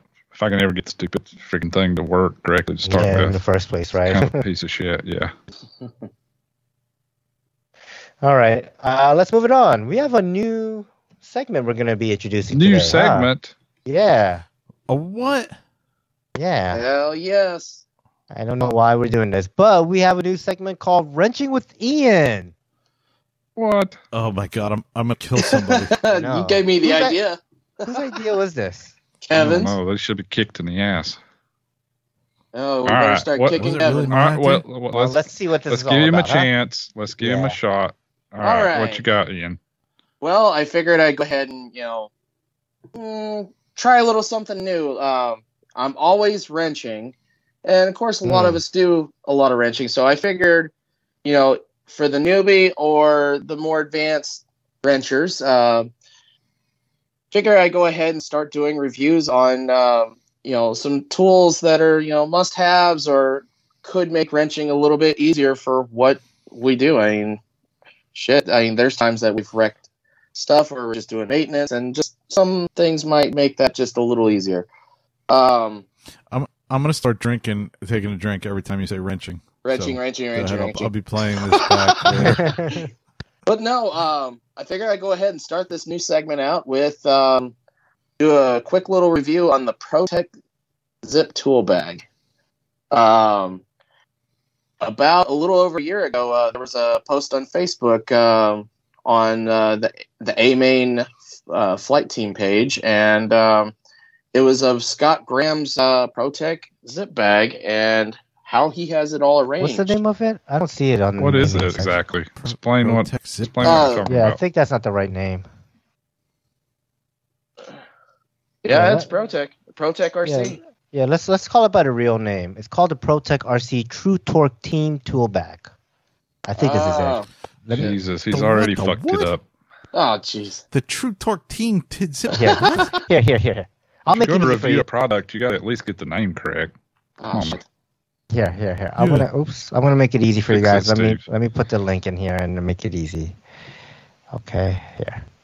Here, click on that thing. All right. All right. Is Yeah. that it? I'm not falling for that. Never going to give Trust you me. up. Trust me, it's safe. Also, let me get that uh, six-digit two-factor code you're gonna get on your phone soon. All right. ProTek RC True Torque Team Tool Bag. There we go. Um, well, as far as the post and everything, uh, pretty much showed Scott's uh, arrangement of his tools inside his carry case, which um, uh, not only does it just carry the essentials what he's going to need, but it also gives him more. You know, I mean, you're able to bring a little bit more than what your typical tool bag would have. Like for me, example, I carried two separate Scorpion cases. It had one had my drivers and a few other little bits in it, and then my other one had like uh, a few wrenches and pliers. Um, I went to my local hobby shop to uh, grab some some motor bullets and stuff to solder with, and I had seen it up there, and I figured, well, hell, why not? I'll give it a try. It was like twenty three dollars. Um, literally got home and So, wait, wait, wait. Before you go any further, explain what it is. Yeah. um, People at home don't know what the hell you're talking I'm- about. well, Like, describe it. Uh, it's a little black zip case. Uh, it's got uh, slots in there so you can uh, actually uh, uh, hold your tools. Uh, hold it can hold uh, drivers, wrenches. Uh, I've seen pliers in there, which I have pliers in mine. Um, on uh, one side, I really both sides are pretty much set up the same. Uh, there's even uh, uh, straps that are in the middle of the actual uh, bag that can even hold items as well. Um, So it's like a, it's like a, um, it's a fold open case, folds open like a book, and Mhm. it has a series of elastic straps you could put drivers and tools in. Right. Kind of reminds me of the Scorpion tool It's very it's very similar. Very similar. case. Yeah, in a way, similar, yeah. but there's also more places uh, that want. but it's more. Yeah, it's more. I just wanted to get that out there. Can you say Organize tool bag? That could be a million different. Right. Yeah, people could be ma- when imagining they're listening to this, yeah. they don't have a clue what we're talking Right. about. Yeah. It- it's just like a Scorpion driver holder, but bigger. Yeah. bigger. bigger, uh, more possibilities as far as uh, you know, bringing you know Mhm. stuff that you would need to bring to the field. And honestly, that's basically why I put this together, and along with uh, a few other people that are following suit. Um, it's like what I've got in my uh, case right now. I've got my Scorpion drivers. I've got my Scorpion multi tool, um, tweezers. I've got pliers. Uh, I've even got scissors, wrenches. Uh, I've got Loctite and uh, various other different things. And really, you can arrange it however you want. You can put a multitude of different things in there that you could possibly need at a field. And I condensed down, you know, from two separate uh, zip cases. And, you know, with what I have, it's still really not even full. And I don't think there's possibly anything else I could probably put in here that I would need at the field without like overdoing it. Uh, Okay. so I mean, as far as You have like, Loctite in there? I have Loctite. I've got both. Uh, I got both red and blue. What about green? I do not have green. What about orange? I don't have that one either. No, this are thing's the- pretty cool though. It, it's Put uh, some zip ties in there, like I told you. yes, I did. That's I got some boy. zip ties. How about double uh, sided tape, like 3M tape? Uh, yeah, you two need some of that. Boom. um. Yeah, like I said, I've got scissors. I've got Epoxy. pliers, and uh, CA glue. no, actually, I I thought about it and I opted out of it. Lube. I've got Lubricant. lube. Yep, got lubricant in there as well. Dry lube, grease, wet lube. lithium. No, no lithium. All right. So we're we're joking around, but I got to tell you that I do like these little cases where you can customize. Yeah, this they're type handy. Of stuff. Yep. I have one that I have for like my my like five volt charger in case I got to charge a device. You know, um, cables in there that the way you know little charger to charge that thing, and uh, my my one terabyte jump drive. I have it all in a case like this in my laptop bag, which I never thought I needed until I actually started using it. And I was like, man, this You is don't just need to, you need it. incredible, incredible. Yeah, Yeah. just keeps everything in one Mhm. spot. You know where it is. You know if something's Yeah. missing, which is big for me because you know I'm ancient and I forget. Oh yeah, Ancient. yeah. yeah. I, I figured this would be you know a great way to kind of start out the segment and kind of yeah, it, it's my first. I'm not really, eh, I'm, I'm giving it a shot, but like I said, I figured it was a great idea since there's quite a few posts on uh, Facebook of people actually getting this and setting it up. Uh, it's like I've even seen people put, um, well, Frank he put the his pitch gauge in there, which I think that's kind of a bad idea. I keep my pitch gauge and like my battery checker in my uh, Neo in my Neo bag. So I, as far as simplicity, I think this is a great way to go. As far as you know, you know, going to going to the field on a Saturday or whatever. Um, Well, it's Frank's bag. He can do what he wants with it. absolutely. Yeah. Who are you to tell him what to put in his bag? Right. What? It's his bag, baby. Yeah, he can get as fancy as he wants with that bag. Yeah. oh yeah, but no, it's like you know, stuff But pressing no. awesome. Cool. So, twenty three Cool, dollars. you can find it at your local hobby shop or uh, A Main Hobbies, where you know my hobby shop gets it. You know, obviously Hobbytown USA. So, are we doing this segment in place of news and announcements, or what's the story? Okay. No, All right. totally separate. Okay. Cool. Like, um, and if there's anything else uh, you guys want me to, uh, Did you go over the features of this bag? That it holds Hmm. 24 tools, room for seven tools up to 10 inches in length, room for eight tools up to eight inches in length. It's durable, high quality material, elastic compression straps to hold to- tools securely. It also has a carry strap. yeah. Did you, Ian? Did you go over the Yeah, did you features? do all that? I, did, I did not. I was just Did you read? My, I was just giving my. Uh, Did you put any effort on into this at all? As much as I Uh. did to wait a M2 versus a Logo 200. and then I get roasted. awesome. What What'd you think was going to happen? Not get roasted is bad. Have you met Andy? Oh no, I heard he's an asshole. I've been practicing for years. yeah, he had a lot of practice. awesome. All right. nice job, Ian. Cool. That, that was So- cool. Yeah, And I next- I think next I time, have- get the name right and get the features and get the, you know. Hey, this is my first time doing this. Uh, I'll I'll, I'll refine it. I can't wait for the next one. Me Uh, either. I'm all yeah. goggles. Steve, I'm gonna start drinking when he says you know, and I mean hmm when he wasted in three minutes. Hey, wait a second. Um, You know. hold 24 tools. I've got more than 24 tools in my bag. Well, it has 24 straps. Yeah, I'll give you that one. Okay. All right. Let's move on. News and announcements. All right. We'll follow that up with some news. And Announcements.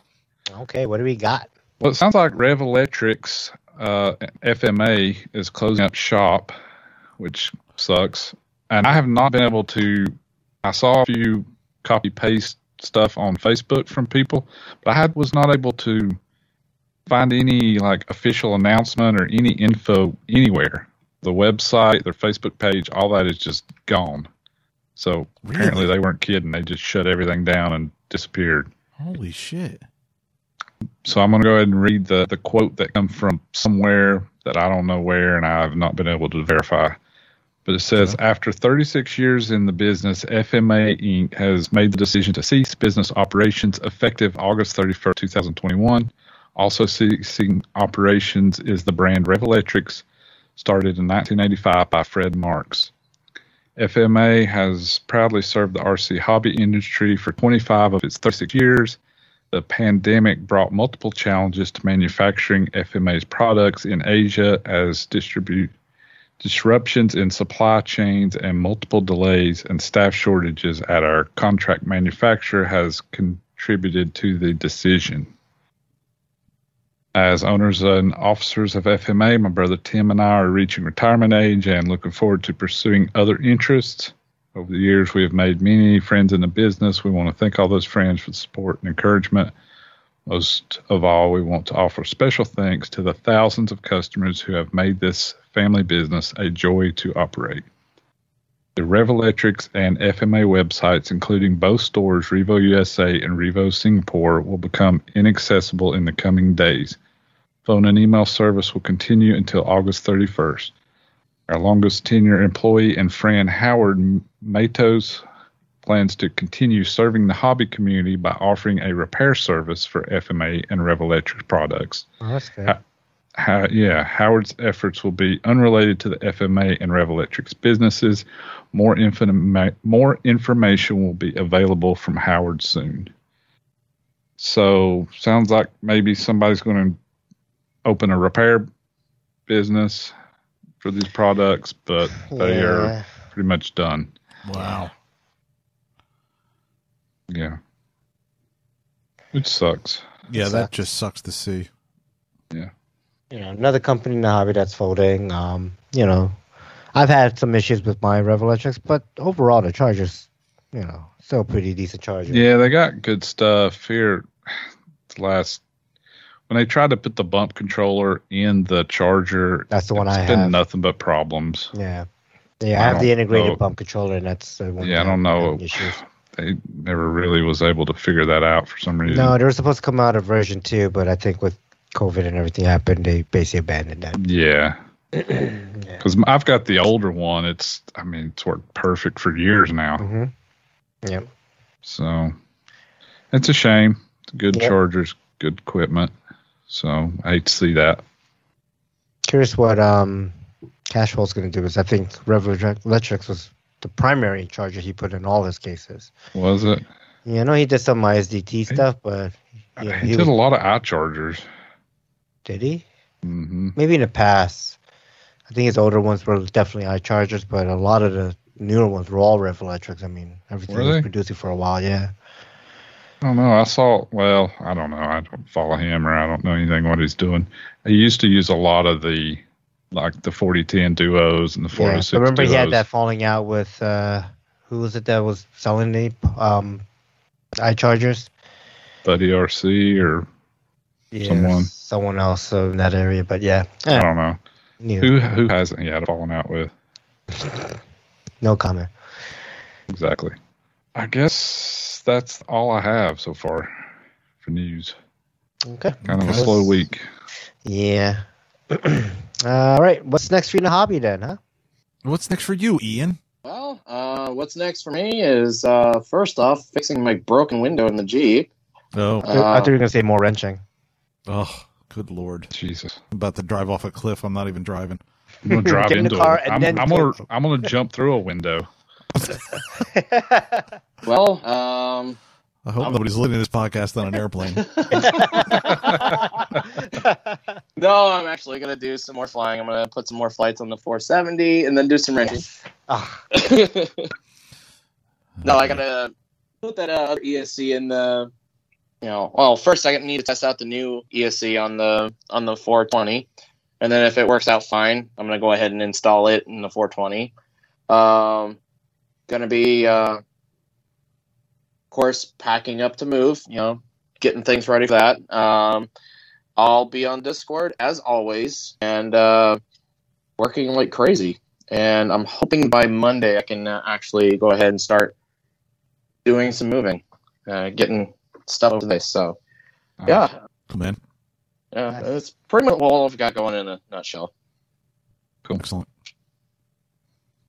And rain. All right. It's getting You're old. damn wrenching.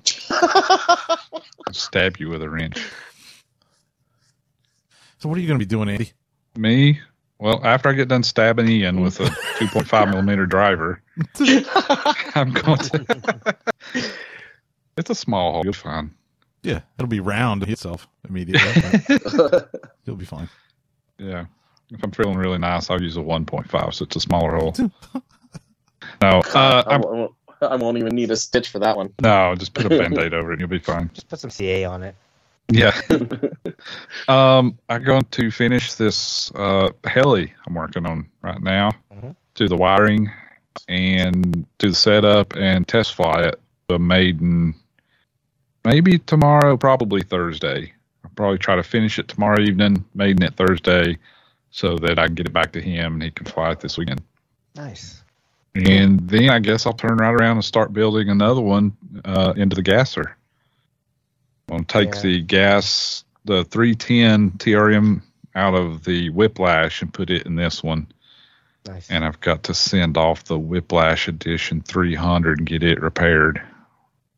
Where I overheated it back like two years ago. And that'll go Um, back in the Whiplash. Are you gonna? I mean, are you gonna build the full kit, or just kind of build the head and the tail and the boom? You know, kind of like modulize it so when you get the conversion kit. No, you gonna I'm to build start it? building it when I get the conversion kit, like Okay. tomorrow. All right. It, I mean, I won't be done with this one till Thursday or Friday, so I'll probably Okay. start on the the gasser over the weekend. Nice. Yeah. But you could, I suppose, like go from the gearbox up and then do Mhm. the tail. Yeah, just the common parts that you know you're gonna have to put together anyways, right? Yeah, exactly. Right. Mhm. and that's it. I might fly a little bit, possibly, maybe. Cool. Yeah. What about you, Kevin? Ah, I don't know what I'm doing anymore. I don't know where I am, what I'm doing. I thought No. you were in sunny Damn, South Florida. Florida. Yeah, I right? am I am definitely going to be flying this weekend because you know why? I'm going to have a nice day. I can't I can't get enough of this. Every day I wake up going, "Man, good morning Florida." it's another beautiful day. He's so happy. I am. I'm very happy. Just wish the the whole moving would be over with the kids and uh, Yeah. the wife would be down here. That'd be You get them the hell out of there. Get your wife in there, and then you'll Yeah. really be able to settle in. yeah. Then we'll have some work to do, you know, because we're gonna try and we got to replace some carpeting and stuff like that. But uh, Mhm. yeah, I mean, I can't um can't wait till that happens. But anyways, I'll probably be out flying the Oxy Five at least. I got a. I was thinking about putting a flight test plane together just to fly something else, but um, Well, if you'd have ordered a plane like you said, you could be I flying know. that. I know. Been I talking know. about it for three weeks. I know. the hell you waiting on? I don't know. He's waiting for Christmas. Yeah. Well, you know, Just there's only- go, just go get Steve's and fly it. Steve Shaw. He's never going to fly the damn thing. He's had it for three years now. Which one? Any of them. None of them are pick. flight ready at this The. Flex Come on. Innovations one. The Flex Innovations one goes from the box to flight ready in 20 minutes. So Yeah. even if he's done nothing, you could grab it and start flying it. I, I hear you. I hear you. Yeah, just walk, just walk into his bunker, grab a plane, and then go. He lives in a gated community. It's not that easy. I'm sure Um, you could trick him somehow to get in there. But it's it's funny because he he was telling me about how uh, he's got a plane that's um almost ready to fly, and I said, "Isn't that how it came? Almost ready to fly? nice one. Isn't it ARF? Almost ready to fly? Uh-huh. Yeah. Yeah, he's he's a good guy though, man. He's got good. Sense I of humor love him, but stuff. I love busting his balls too. Yeah. Yeah. But no, I uh, I said something to him today about you know if there was only some guy who I knew who had like a house full of helicopter parts and could maybe put something together for me. He's like, well, it's just a shame you don't fly goblins, man. I'm like, yep, big Yeah. shame, big It shame. will still No. take him longer than you would take to build one, though. Yeah, and I'm, I don't, I don't know. You got your 550, don't I you? thought I thought you got- were going to be yeah. uh, a mechanic for him at I one got point. 550. Yeah, I mean, what I even with that? I even said let's do a build night, you know, and um, I think we're working on something like that. Because I said uh, that'll give me an excuse to buy something. I'll buy it. I'll come by and you know we'll we'll Yeah. do like a build night type thing. yeah, it'd be fun. Yeah, and I enjoyed that when Steve and I used to do that a lot, and you know Mhm. Steve and I and Mike D used to do that. Yeah. Yeah, they're fun. Yeah, uh, but we'll see. We'll see. I got. to I guess I got to get something first. It, that's really all I'm going to try and do is get some Wait, flights. in. wait, wait. What are you thinking about getting? I'm still thinking about getting that Mamba 10. Oh, I thought you were thinking about a new heli. Yeah, that's what I thought for a second. No. Too. 'Cause There's really not much. Those those airplanes, like you literally glue the friggin' There's nothing Tail. to do to them. You bolt the You- tail on, you bolt the wings You like on, glue? you put the wire I on. don't That's even- it. It's done. Maybe you glue the elevator in. You don't do no, much of you don't anything. do any of that. You just put it together. You just screw it together, and that's it. It's, Yeah, it's it's like it nothing. Take, it literally takes ten minutes. you might have to like center your servos and put your Yeah. linkages on. You know, like little things like find that. your radio. Yeah. little- whatever. Preaching to the choir, man, Yeah, man. at this point. Yep. I hear you. Oh, I hear you. Yeah, that's about it, though. Um, maybe I'll order something. I don't know. I say that every week. I don't know. I just, I don't know. I, don't, I don't know why I'm hesitating. I don't know. Yeah. Do it. Do it. Do it now. Yeah. Please do it so we don't have to hear that ever again. Yeah. Yeah. I'm gonna start doing that every week. Oh man. All right. So what are you going to be doing, uh, Andy or Steve or whoever's left? I'm so Steve. like I have no idea anymore what's going on. It's getting too late for him. It's getting too late for me. We was too hard on him. He got all disheveled now. I know. All right, so I'm gonna be working on my Goblin Raw Nitro. Um, so I have a pre-production kit, and they made a whole bunch of revisions. So I got a retro kit in, so it has like a new tail boom and tail box and a whole bunch new belt, a whole bunch of different things. So now that I don't have the Black Thunder gasser on my workbench, I'll now put the Goblin Raw on my workbench, work on that. Um, once I'm done with that, I'm gonna quickly sw- pivot over to the Black Thunder, and I want to update the dampeners. And like I said before, I want to um, do some maintenance on it. Um, you know, it flew perfectly fine on Sunday. It flew fine 3D. I my first flight was like smacking the crap out of it, make sure like you know doesn't fall apart on me in the air, and it was fine. And then I you know did that whole dumbed down hovering whatever, and, and yeah, it, it hovered. I guess whatever, boring. Um, yeah, but beyond that, I'm probably not gonna go flying this weekend um, because I think, uh, yeah, because next weekend is like whatever holiday weekend, but then the weekend after is um, Heli Extravaganza. So because I have wrenching to do, I'm gonna prioritize wrenching over flying. Um, so I'm not including my simming. I'm gonna be singing my eight to ten flights a day, regardless. Um, but just the weekend going out to the field will probably be a, probably won't happen until after extravaganza. So, oh, I did um pay my forty dollar landing fee for that, so I pre-registered, so I'm I'm committed for that. Oh shoot, I, I, man, I got a lot of RC shit that I totally forgot to talk about too. Um, Case Medic, Mike Lawrence and Eric Shu, they're building me a case. Nice. It's funny that they're building me a case after like, you know, I've had this in the works for probably about a month now, but you know, it's like it's coming to fruition now. Like, you know, I put my deposit down or I paid for the whole thing pretty much, and you know, the parts are all in order and everything's going through, and you know, I got the design for the case and everything, and it's like, um, you know, I, it's basically just a case for power supply and everything to work with my um, iCharger X8 that I bought to charge those uh, seven cell batteries. So yeah, that should be done by Heli Extravaganza. So I'll, I'll be picking that up there Cool. and dropping something off at Heli Extravaganza, which uh, would be my V Control, my third V Control, my spare spare V Control.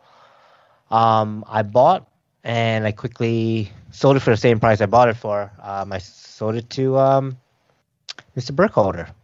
So he's Oh, nice. he- that Nice. helicopter that he got from everyone. He's gonna be. Uh, I believe he's gonna put that on V Control. So should be awesome. Cool. All right, let's move on to listener pipeline. All right. Do we have any? We have some pipelines, and I forgot to p- get to them.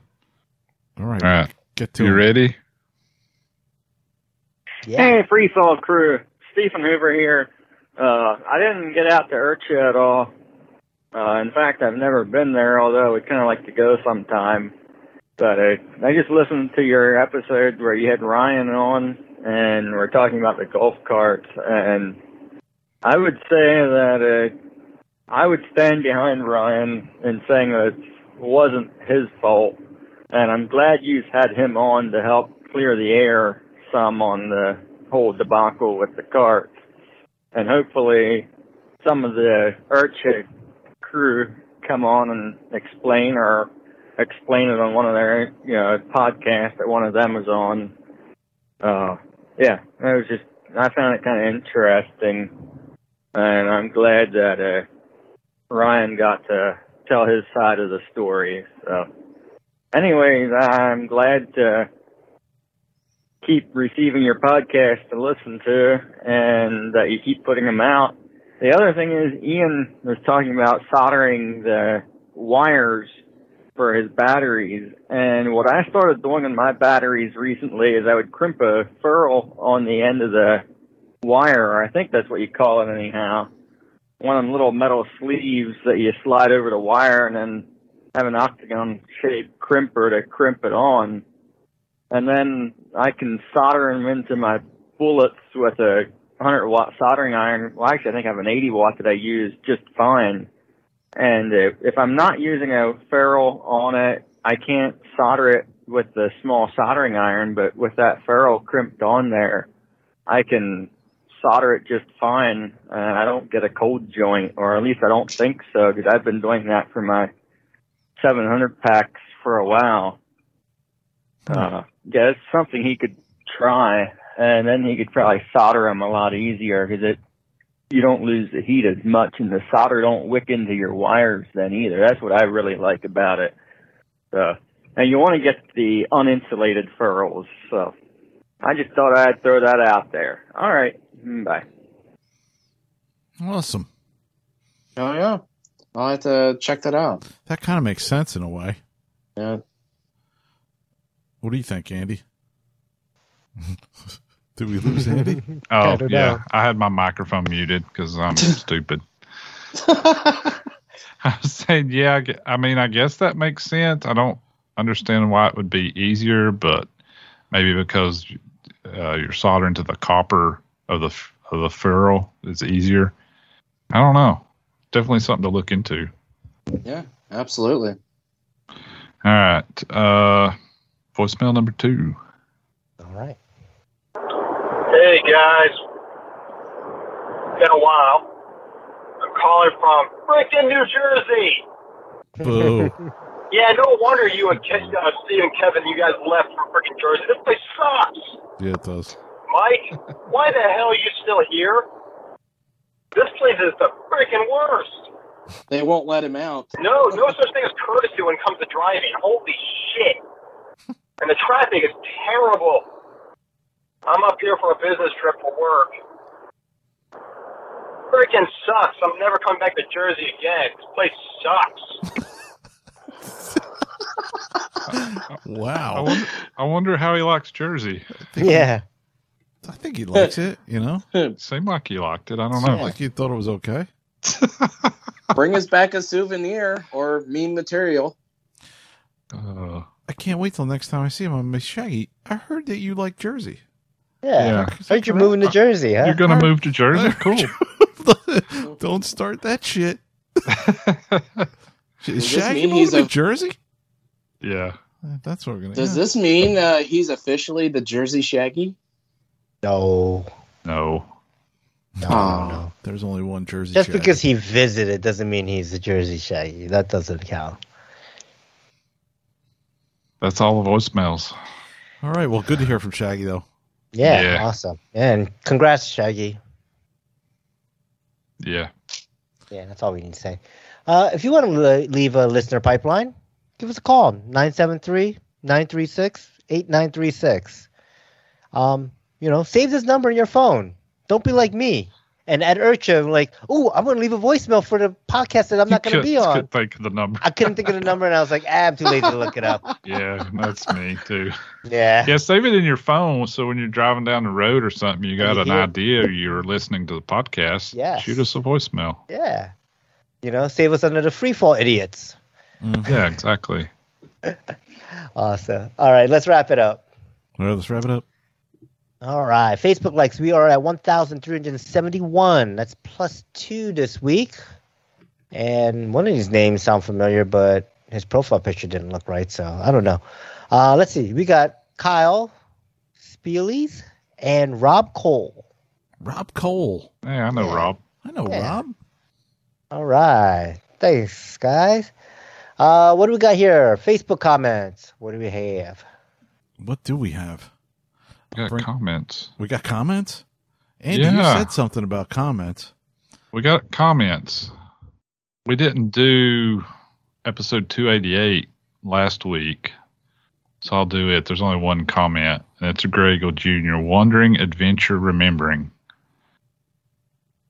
And then we had a post wishing Robert Monty a happy birthday from Ian, and it's a meme of says seven year seven year old kids today, iPhones, iPad, iPads, AirPods, Monty, and he's yelling into a fan, and he's saying "fuck you, you, you, you, you, you." The guy yelling into the fan looks a lot like uh, Bobby Watts, but it's not. Looks like Ant Man. Yeah, I think it is. Yeah, You know, it's it's very interesting. Uh, Back in the day, we like a fan and just talking into us it would Oh, yeah. amuse us. You You know, entertain yourself for hours. yeah, yeah, talking like you know, just like Darth Vader or something, right? Like Yeah. just making am funny your names, right? And now it's like you know, my kid doesn't have his Nintendo Switch or his iPad. He freaking goes nuts. It's like now they're doing the, the filters on the TikTok or whatever. Same thing to entertain themselves. yeah, yeah. You kids in your TikTok. Yeah. And a bunch of people wishing Monty a happy birthday. And then last week's episode, Ryan's World, we got some comments for that. Yes, we Uh, did. you want me to go through them or are you going to do them, Kevin? No, I don't care. I'll go through them. Go through them. Our buddy from Australia, Mark Ritchie, said, "OMG, what a story!" And Kev, I'm out in the work truck in the work truck today, and now I keep singing the Mexican radio song. It's stuck in my head. yeah. Nice. And Andy commented, "Ha ha! ha, I've been singing that all day as well." Oh no, that was me. Thanks, Andy. I wrote Yeah. that, and I was singing it all day. It's catchy tune. Yeah. Stuck in your head. Uh, Anthony Mello said, "Ian, please do not attempt a New York accent ever again. It gave me hashtag douche chills." Uh-huh. In all seriousness, guys, thanks for all the help. Uh, I'm going to try the Discord thing tonight because, not because Ian said so. LOL. nice. Uh, Brent Gottliber said, "Great interview. It was nice to hear both sides of the story." Okay, I didn't. I don't know if I heard the other side. Yeah, I don't Yeah, think we heard the other side for that. officially, at least, right? Yeah, maybe Brent knows more than we do, or than I do. Um, Rob Cole said, "I really want someone from the board, uh, yeah, or etc., to come on and present the other side officially." And yeah, Steve said we would love that as well. I would love that too. I would, yeah. you know, I, I making no judgment either way, and probably, you know, it's not my place to judge or whatever. Just would be interesting to hear you know, both both sides.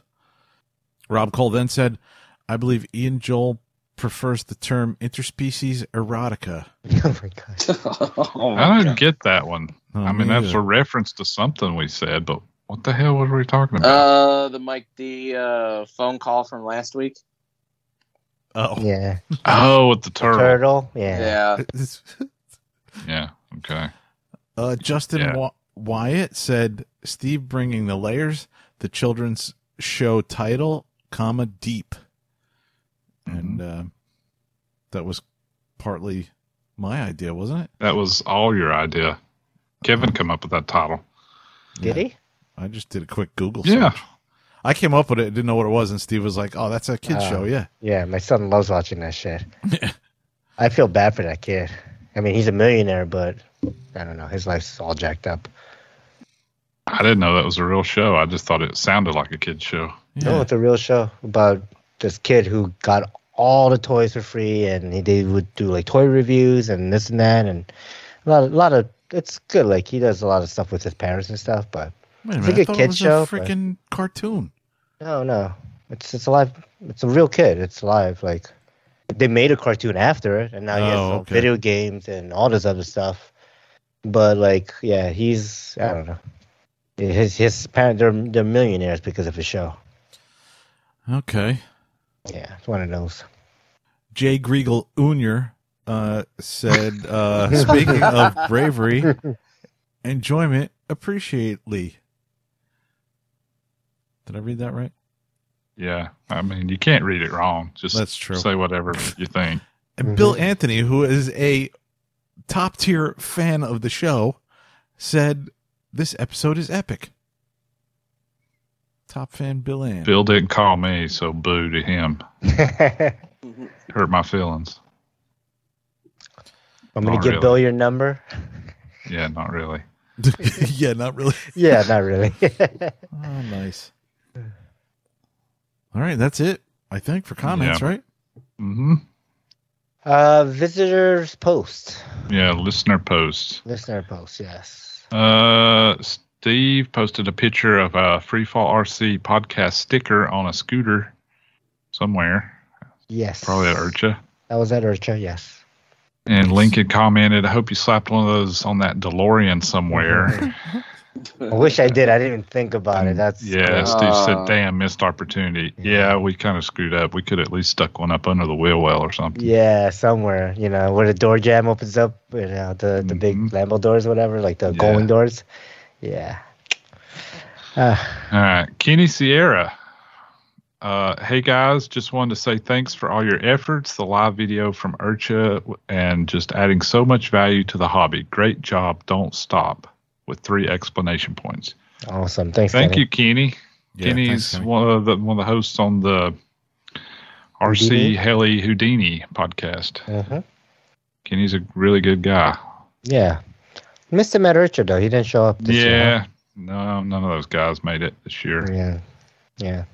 And then a bunch of videos. See a video from Chris Rybert doing a demo with his 516, and then uh, the flyer for the 18th annual Northeast Model Helicopter Jamboree Festival Fest. So what do we say? We've got to add more names to this thing. Jamboree. Yeah. 18th annual Northeast Model Helicopter RC Jamboree in the I don't Race know. for the Cure Fun Run. Yeah, there you go.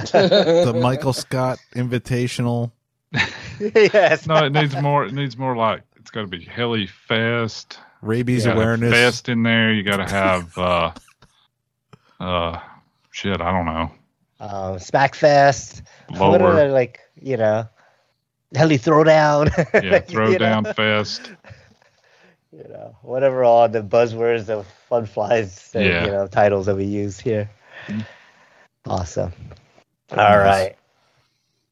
Okay. Uh, let's see. Website comments. Ooh, I didn't even check that. Did you? Andy? Um, yeah, I don't think we got one, but I was talking back and forth with a guy. I don't. Uh, let's see. Bob said, um, "Okay, I listened to the podcast. It seemed to me one, Ryan started his talk somewhere in the middle of the whole story.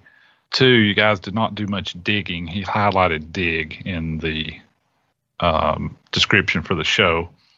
I would have thought you would have at least started the discussion from what happened first and what did happen first. And then What three, happened first? yeah, did we miss? something? well, see, that's why I've been going back and forth with him. Basically, his player skipped 40 minutes of the show, so Oh.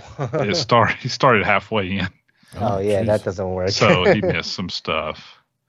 Um, so anyway, we got that sorted out. But yeah, he said I've been to Jamboree pr- many times, but not this year. Pretty much every year, there's some abusing of the golf carts, either doing donuts in the grass, trampling corn, or tipping them on their side at Sh- Show Central for everyone to see at sunrise. In the end, it seems that it seems to me that people should respect the golf carts as belonging to someone else. Period. And I wrote back that I agree with that 100%. I don't know why people have to be destructive to other people's property. But that being said, I could never figure out why a rental company wouldn't charge you for damages to the carts like every other piece of equipment I've rented. And I've rented Mhm. plenty of things over the years Yeah. farm equipment, construction equipment, small Anything. equipment, like Anything. You Yeah. rent. everything. If you Yeah. damage it, you pay for it. Even a So, hotel room. Like Right. you Yeah. rent a hotel room, you pay for a damages. car. I mean, anything you Everything. rent, you're liable for the damages. So yeah. that's the more I think about it, the more I think it's on them that for not Yes. getting reimbursed for damages. Yeah. Poor business model. Well, we all know why they're doing it, but yeah. Yeah. Well, Cool. Okay. but anyway, thanks Bob for the Thanks. email. Glad we got you sorted out. He said he he went back and discovered that he'd skipped 40 minutes and he, and uh, Yeah, that would that we would. figured it out. Yeah. Okay. All right. Um. So I do have two submissions through the actual website. Oh yeah. Cool. Okay. Um. I, I don't know if I should even bother reading this first one. I think this is a. To me, it sounds like someone either never listened to our podcast and just saw RC and said, "Hey, this is an RC podcast. Let me message them." But Cool. um, I'll read it. Did it. So form submission, new form. Hi, new to IRCHA. All caps, right? Um, name Bobby. I'll, I'll exclude his last name and his email address. And he says, "Hi, new to IRCHA." Message. Hey, how are you guys? Hope you're doing good. I want to know if I could come on your podcast next and talk about something out of this world. I'm a simulation guy that plays nothing but Truck Simulator. The one I've been playing is called ATS American Truck Simulator. It's made by SCS Software. I want to challenge the RC controller version Truck Simulator if it would be the RC controller playing the truck game and we Truck Simulator play the RC controller. This would be an awesome challenge. So if you're thinking about it, please let me know, okay? Um, I don't know what that means, and I don't know what the hell he's talking about. It I- sounds like he works for the truck simulator company. yeah, and I don't think he understands what RC stands for, because you wouldn't say radio control controller. Like I don't know, it just seems like a little redundant. Like Yeah. ATM machine. Yeah, right? Like ATM, ATM, M is machine. You don't want to say ATM machine machine, right? Like, Exactly. Like Mhm. all you all. all you alls or you guyses or you guyses, whatever that thing No, you like. all you all drives me nuts. all you though. all. So, yeah, I'm not sure what that is, but um, maybe, All right. maybe- Well, yeah. Hey, Okay. listen, I got something to say. My father was a truck driver, and if you want to do any truck simulating, um, join the union and have fun. All right. Uh, we do have another submission, and this one seems to be proper. And uh, let's see, submitted by Tobias. Okay. Subject says, Thank you. Says, Hi, guys. Just wanted to say thank you for putting on a great show. I really enjoy listening to the episodes. I am from Germany, and I've had a chance to go to IRCHA this year while being on a business trip. Ooh, this sounds like the guy yeah, this is the guy I with talked Andy. about. yeah. So listen to the show to get into the mood for IRCHA on my way there. On Sunday, I had a chance to meet Andy. That was so crazy. I was waiting at the flight station and got talking to a guy that flew his heli before me. Had a great talk, and all the time I thought, I know that voice. It turns out to be Andy. What a great surprise. So once again, it was a pleasure meeting you, Andy. Guys, thank you very much uh, for the show. Love it. Now I'm at the airport flying back to Germany. to Tobias. Awesome. Yeah, Yeah, it was was cool to meet August him. 12th. Talk with him for a while. Cool Yeah. guy. Awesome. Nice. Thanks, Tobias. That's great. I was sorry I, I missed. Uh, I didn't get a chance to meet you, but uh, yeah, hopefully next time. So, did he have a helicopter with him or anything like that? Or Yeah, just- he just had a Oxy Four. Oh, awesome! Awesome. Fly. Yeah, Yeah, Very cool. That's cool. Nice. Like to be on a business trip right at the same time in the Mhm. same area. I think it was in Cincinnati. He was working Yeah. in Cincinnati, which is So- well, like two hours away or something. Close enough. Yeah. Yeah, You know, to make it out to us, just even if it's just a Sunday, right? Like just to make Mhm. it out to IRCHA, especially coming from Germany. Like that's yeah, it was pretty cool. That's awesome. Awesome. All right. And I think that's all we have for website comments. Uh, people Podbean. Oh, people of Podbean, how far back are we going? Just to last I don't week, even right? know. Uh, let's see. Sherry Nichols started following us. Spicoli ninety nine started following us. Uh, excuse me, Mister Hind. uh, nobody gets that because they're I'm way too old. Uh, We're not ancient like you are. Tim Titeback said, "Well, isn't this if it's your time and my time? Isn't this our time?" Yeah, nobody still didn't get it. Tim Titeback, he liked episode two twelve. They call me clamps with Random Ray. that was a good episode. That was a good one. yeah. Uh, Price of a small green car. Uh, yeah. Um, two thirteen, the last of the hobby shops with Shannon Turner. And two fourteen, charging at the field, and he started following us a few more times. Gray Eagle started following us, and Gray Eagle liked episode two eighty nine, Ryan's World. And uh, Oh, that's right. it. Okay. Um. Wait. How far back are we going? I don't know. I went back like This week? seven days. Eleven days ago. Oh, then I missed So some. I'm gonna go from Tim Title Titleback 11 days ago. Mhm. Okay. All right. So Tim Titleback 11 days ago, episode 206. Kevin was talking about the Axon gyro. Got to say his assessment was exactly the same as mine.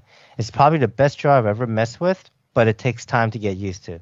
The Axon is a bit better than the 3X or the 3SX I have on other machines. It would be nice to hear a show just about some of the gyros. I know that's a tall order, but at least it would keep you. Uh, it would be pretty unbiased coming from you guys. LOL. Keep up the good work. Thanks, Tim. Okay. I don't remember you talking about Axon. Kevin, you ever used an Axon? I can't remember that either. I can't remember 206 though.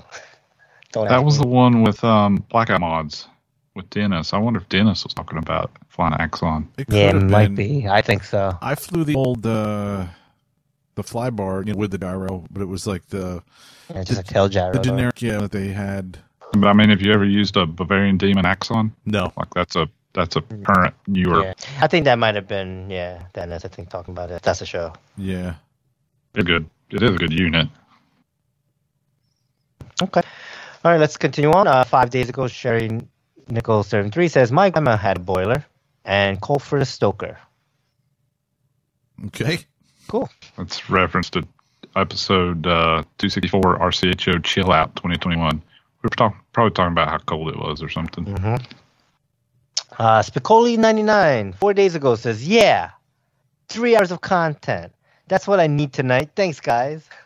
Nice. Awesome. Uh, Tim Titleback, four days ago, says episode two, uh, 212, Random Ray. Great guest to have on the show. I've got loads of his stuff. I wish I had as much manufacturing experience as he does. I can only imagine how much fun it is to come up with stuff like skid clamps. Kind of a bummer he puts so much effort into the Goblin skid clamps and then they nix the CF landing gears in the modern machines. Oh well, to come up with something new every day. Um, yeah, but he does actually modify the old um, CF landing gear skid clamps to work with the, the you know I think it's like a 10 millimeter pipe or whatever it is or 12 millimeter pipe that um, Goblin uses. So Yeah. so yeah, you can modify it to use it, and he actually does a modification right there on the spot for me. So uh, that was awesome. He hooked it up. Uh, Spicoli ninety nine four days ago wrote. So now I'm so sorry to hear about your experiences at IRCHA this event year. Uh, IRCHA event this year. Sorry, it's sad that a golf cart situation couldn't be resolved. The situation did make for a great show, and your story from then and now was appealing. I have much to say, but so little is allowed. I honestly believe Bad Blood was the last thing Ryan was looking for. He was prepared to crawl with his tail between his legs to make good on a bad situation. Again, sorry to hear your story.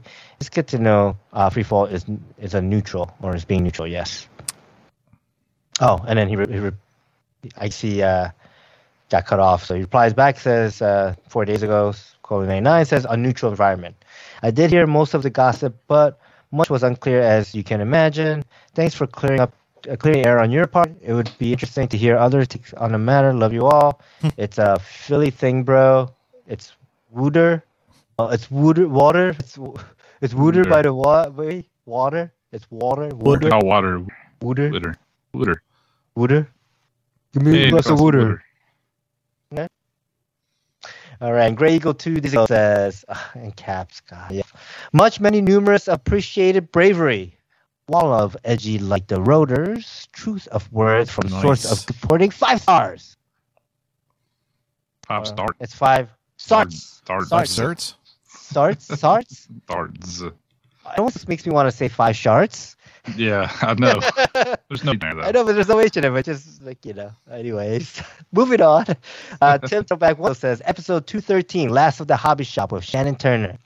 Shannon and Caleb have been such an amazing addition to the hobby. I remember wanting to start up a mobile app, but I can imagine how difficult it must be to manage both aspects simultaneously.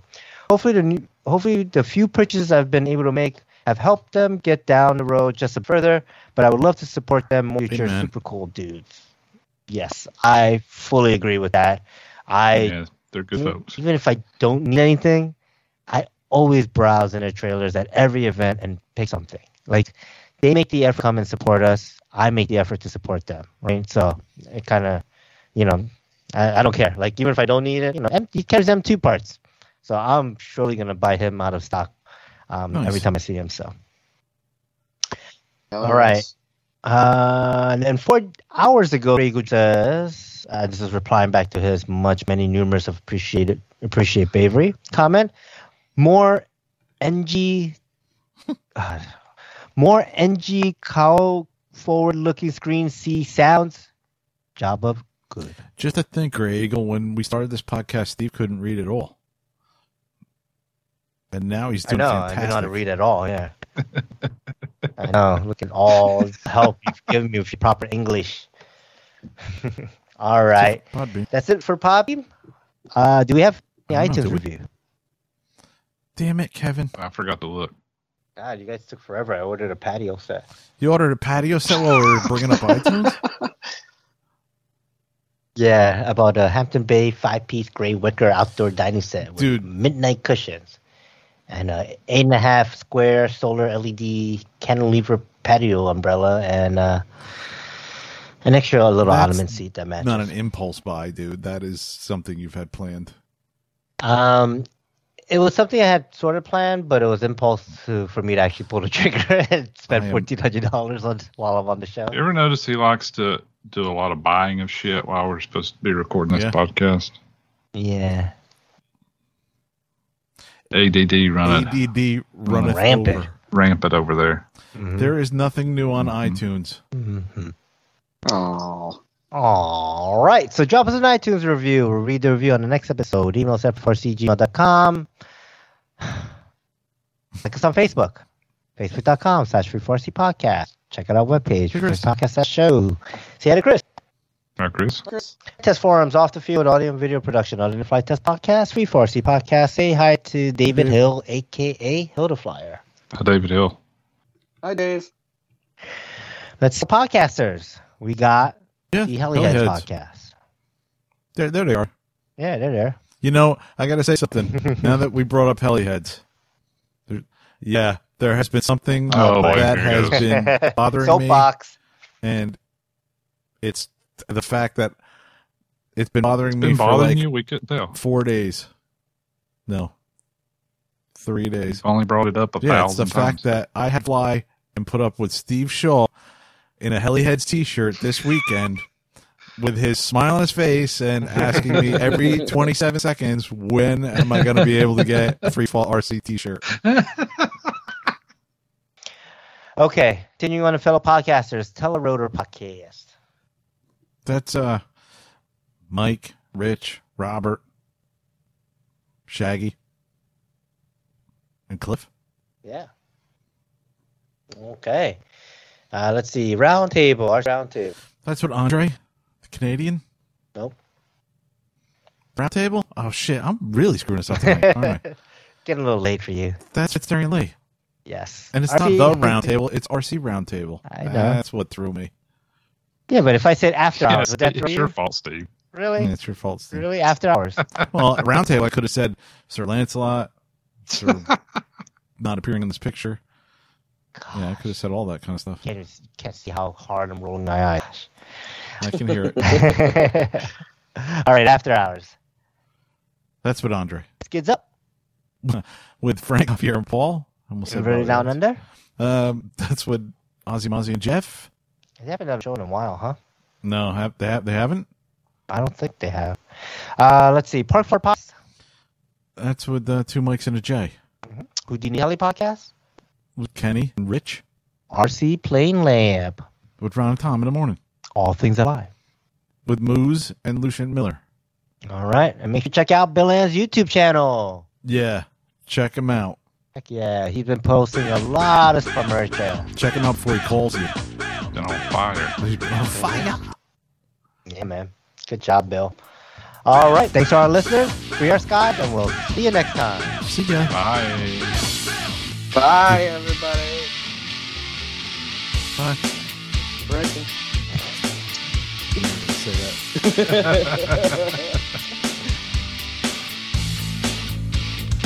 All right. You guys think of the logo and stuff. Yeah, let's talk about that. So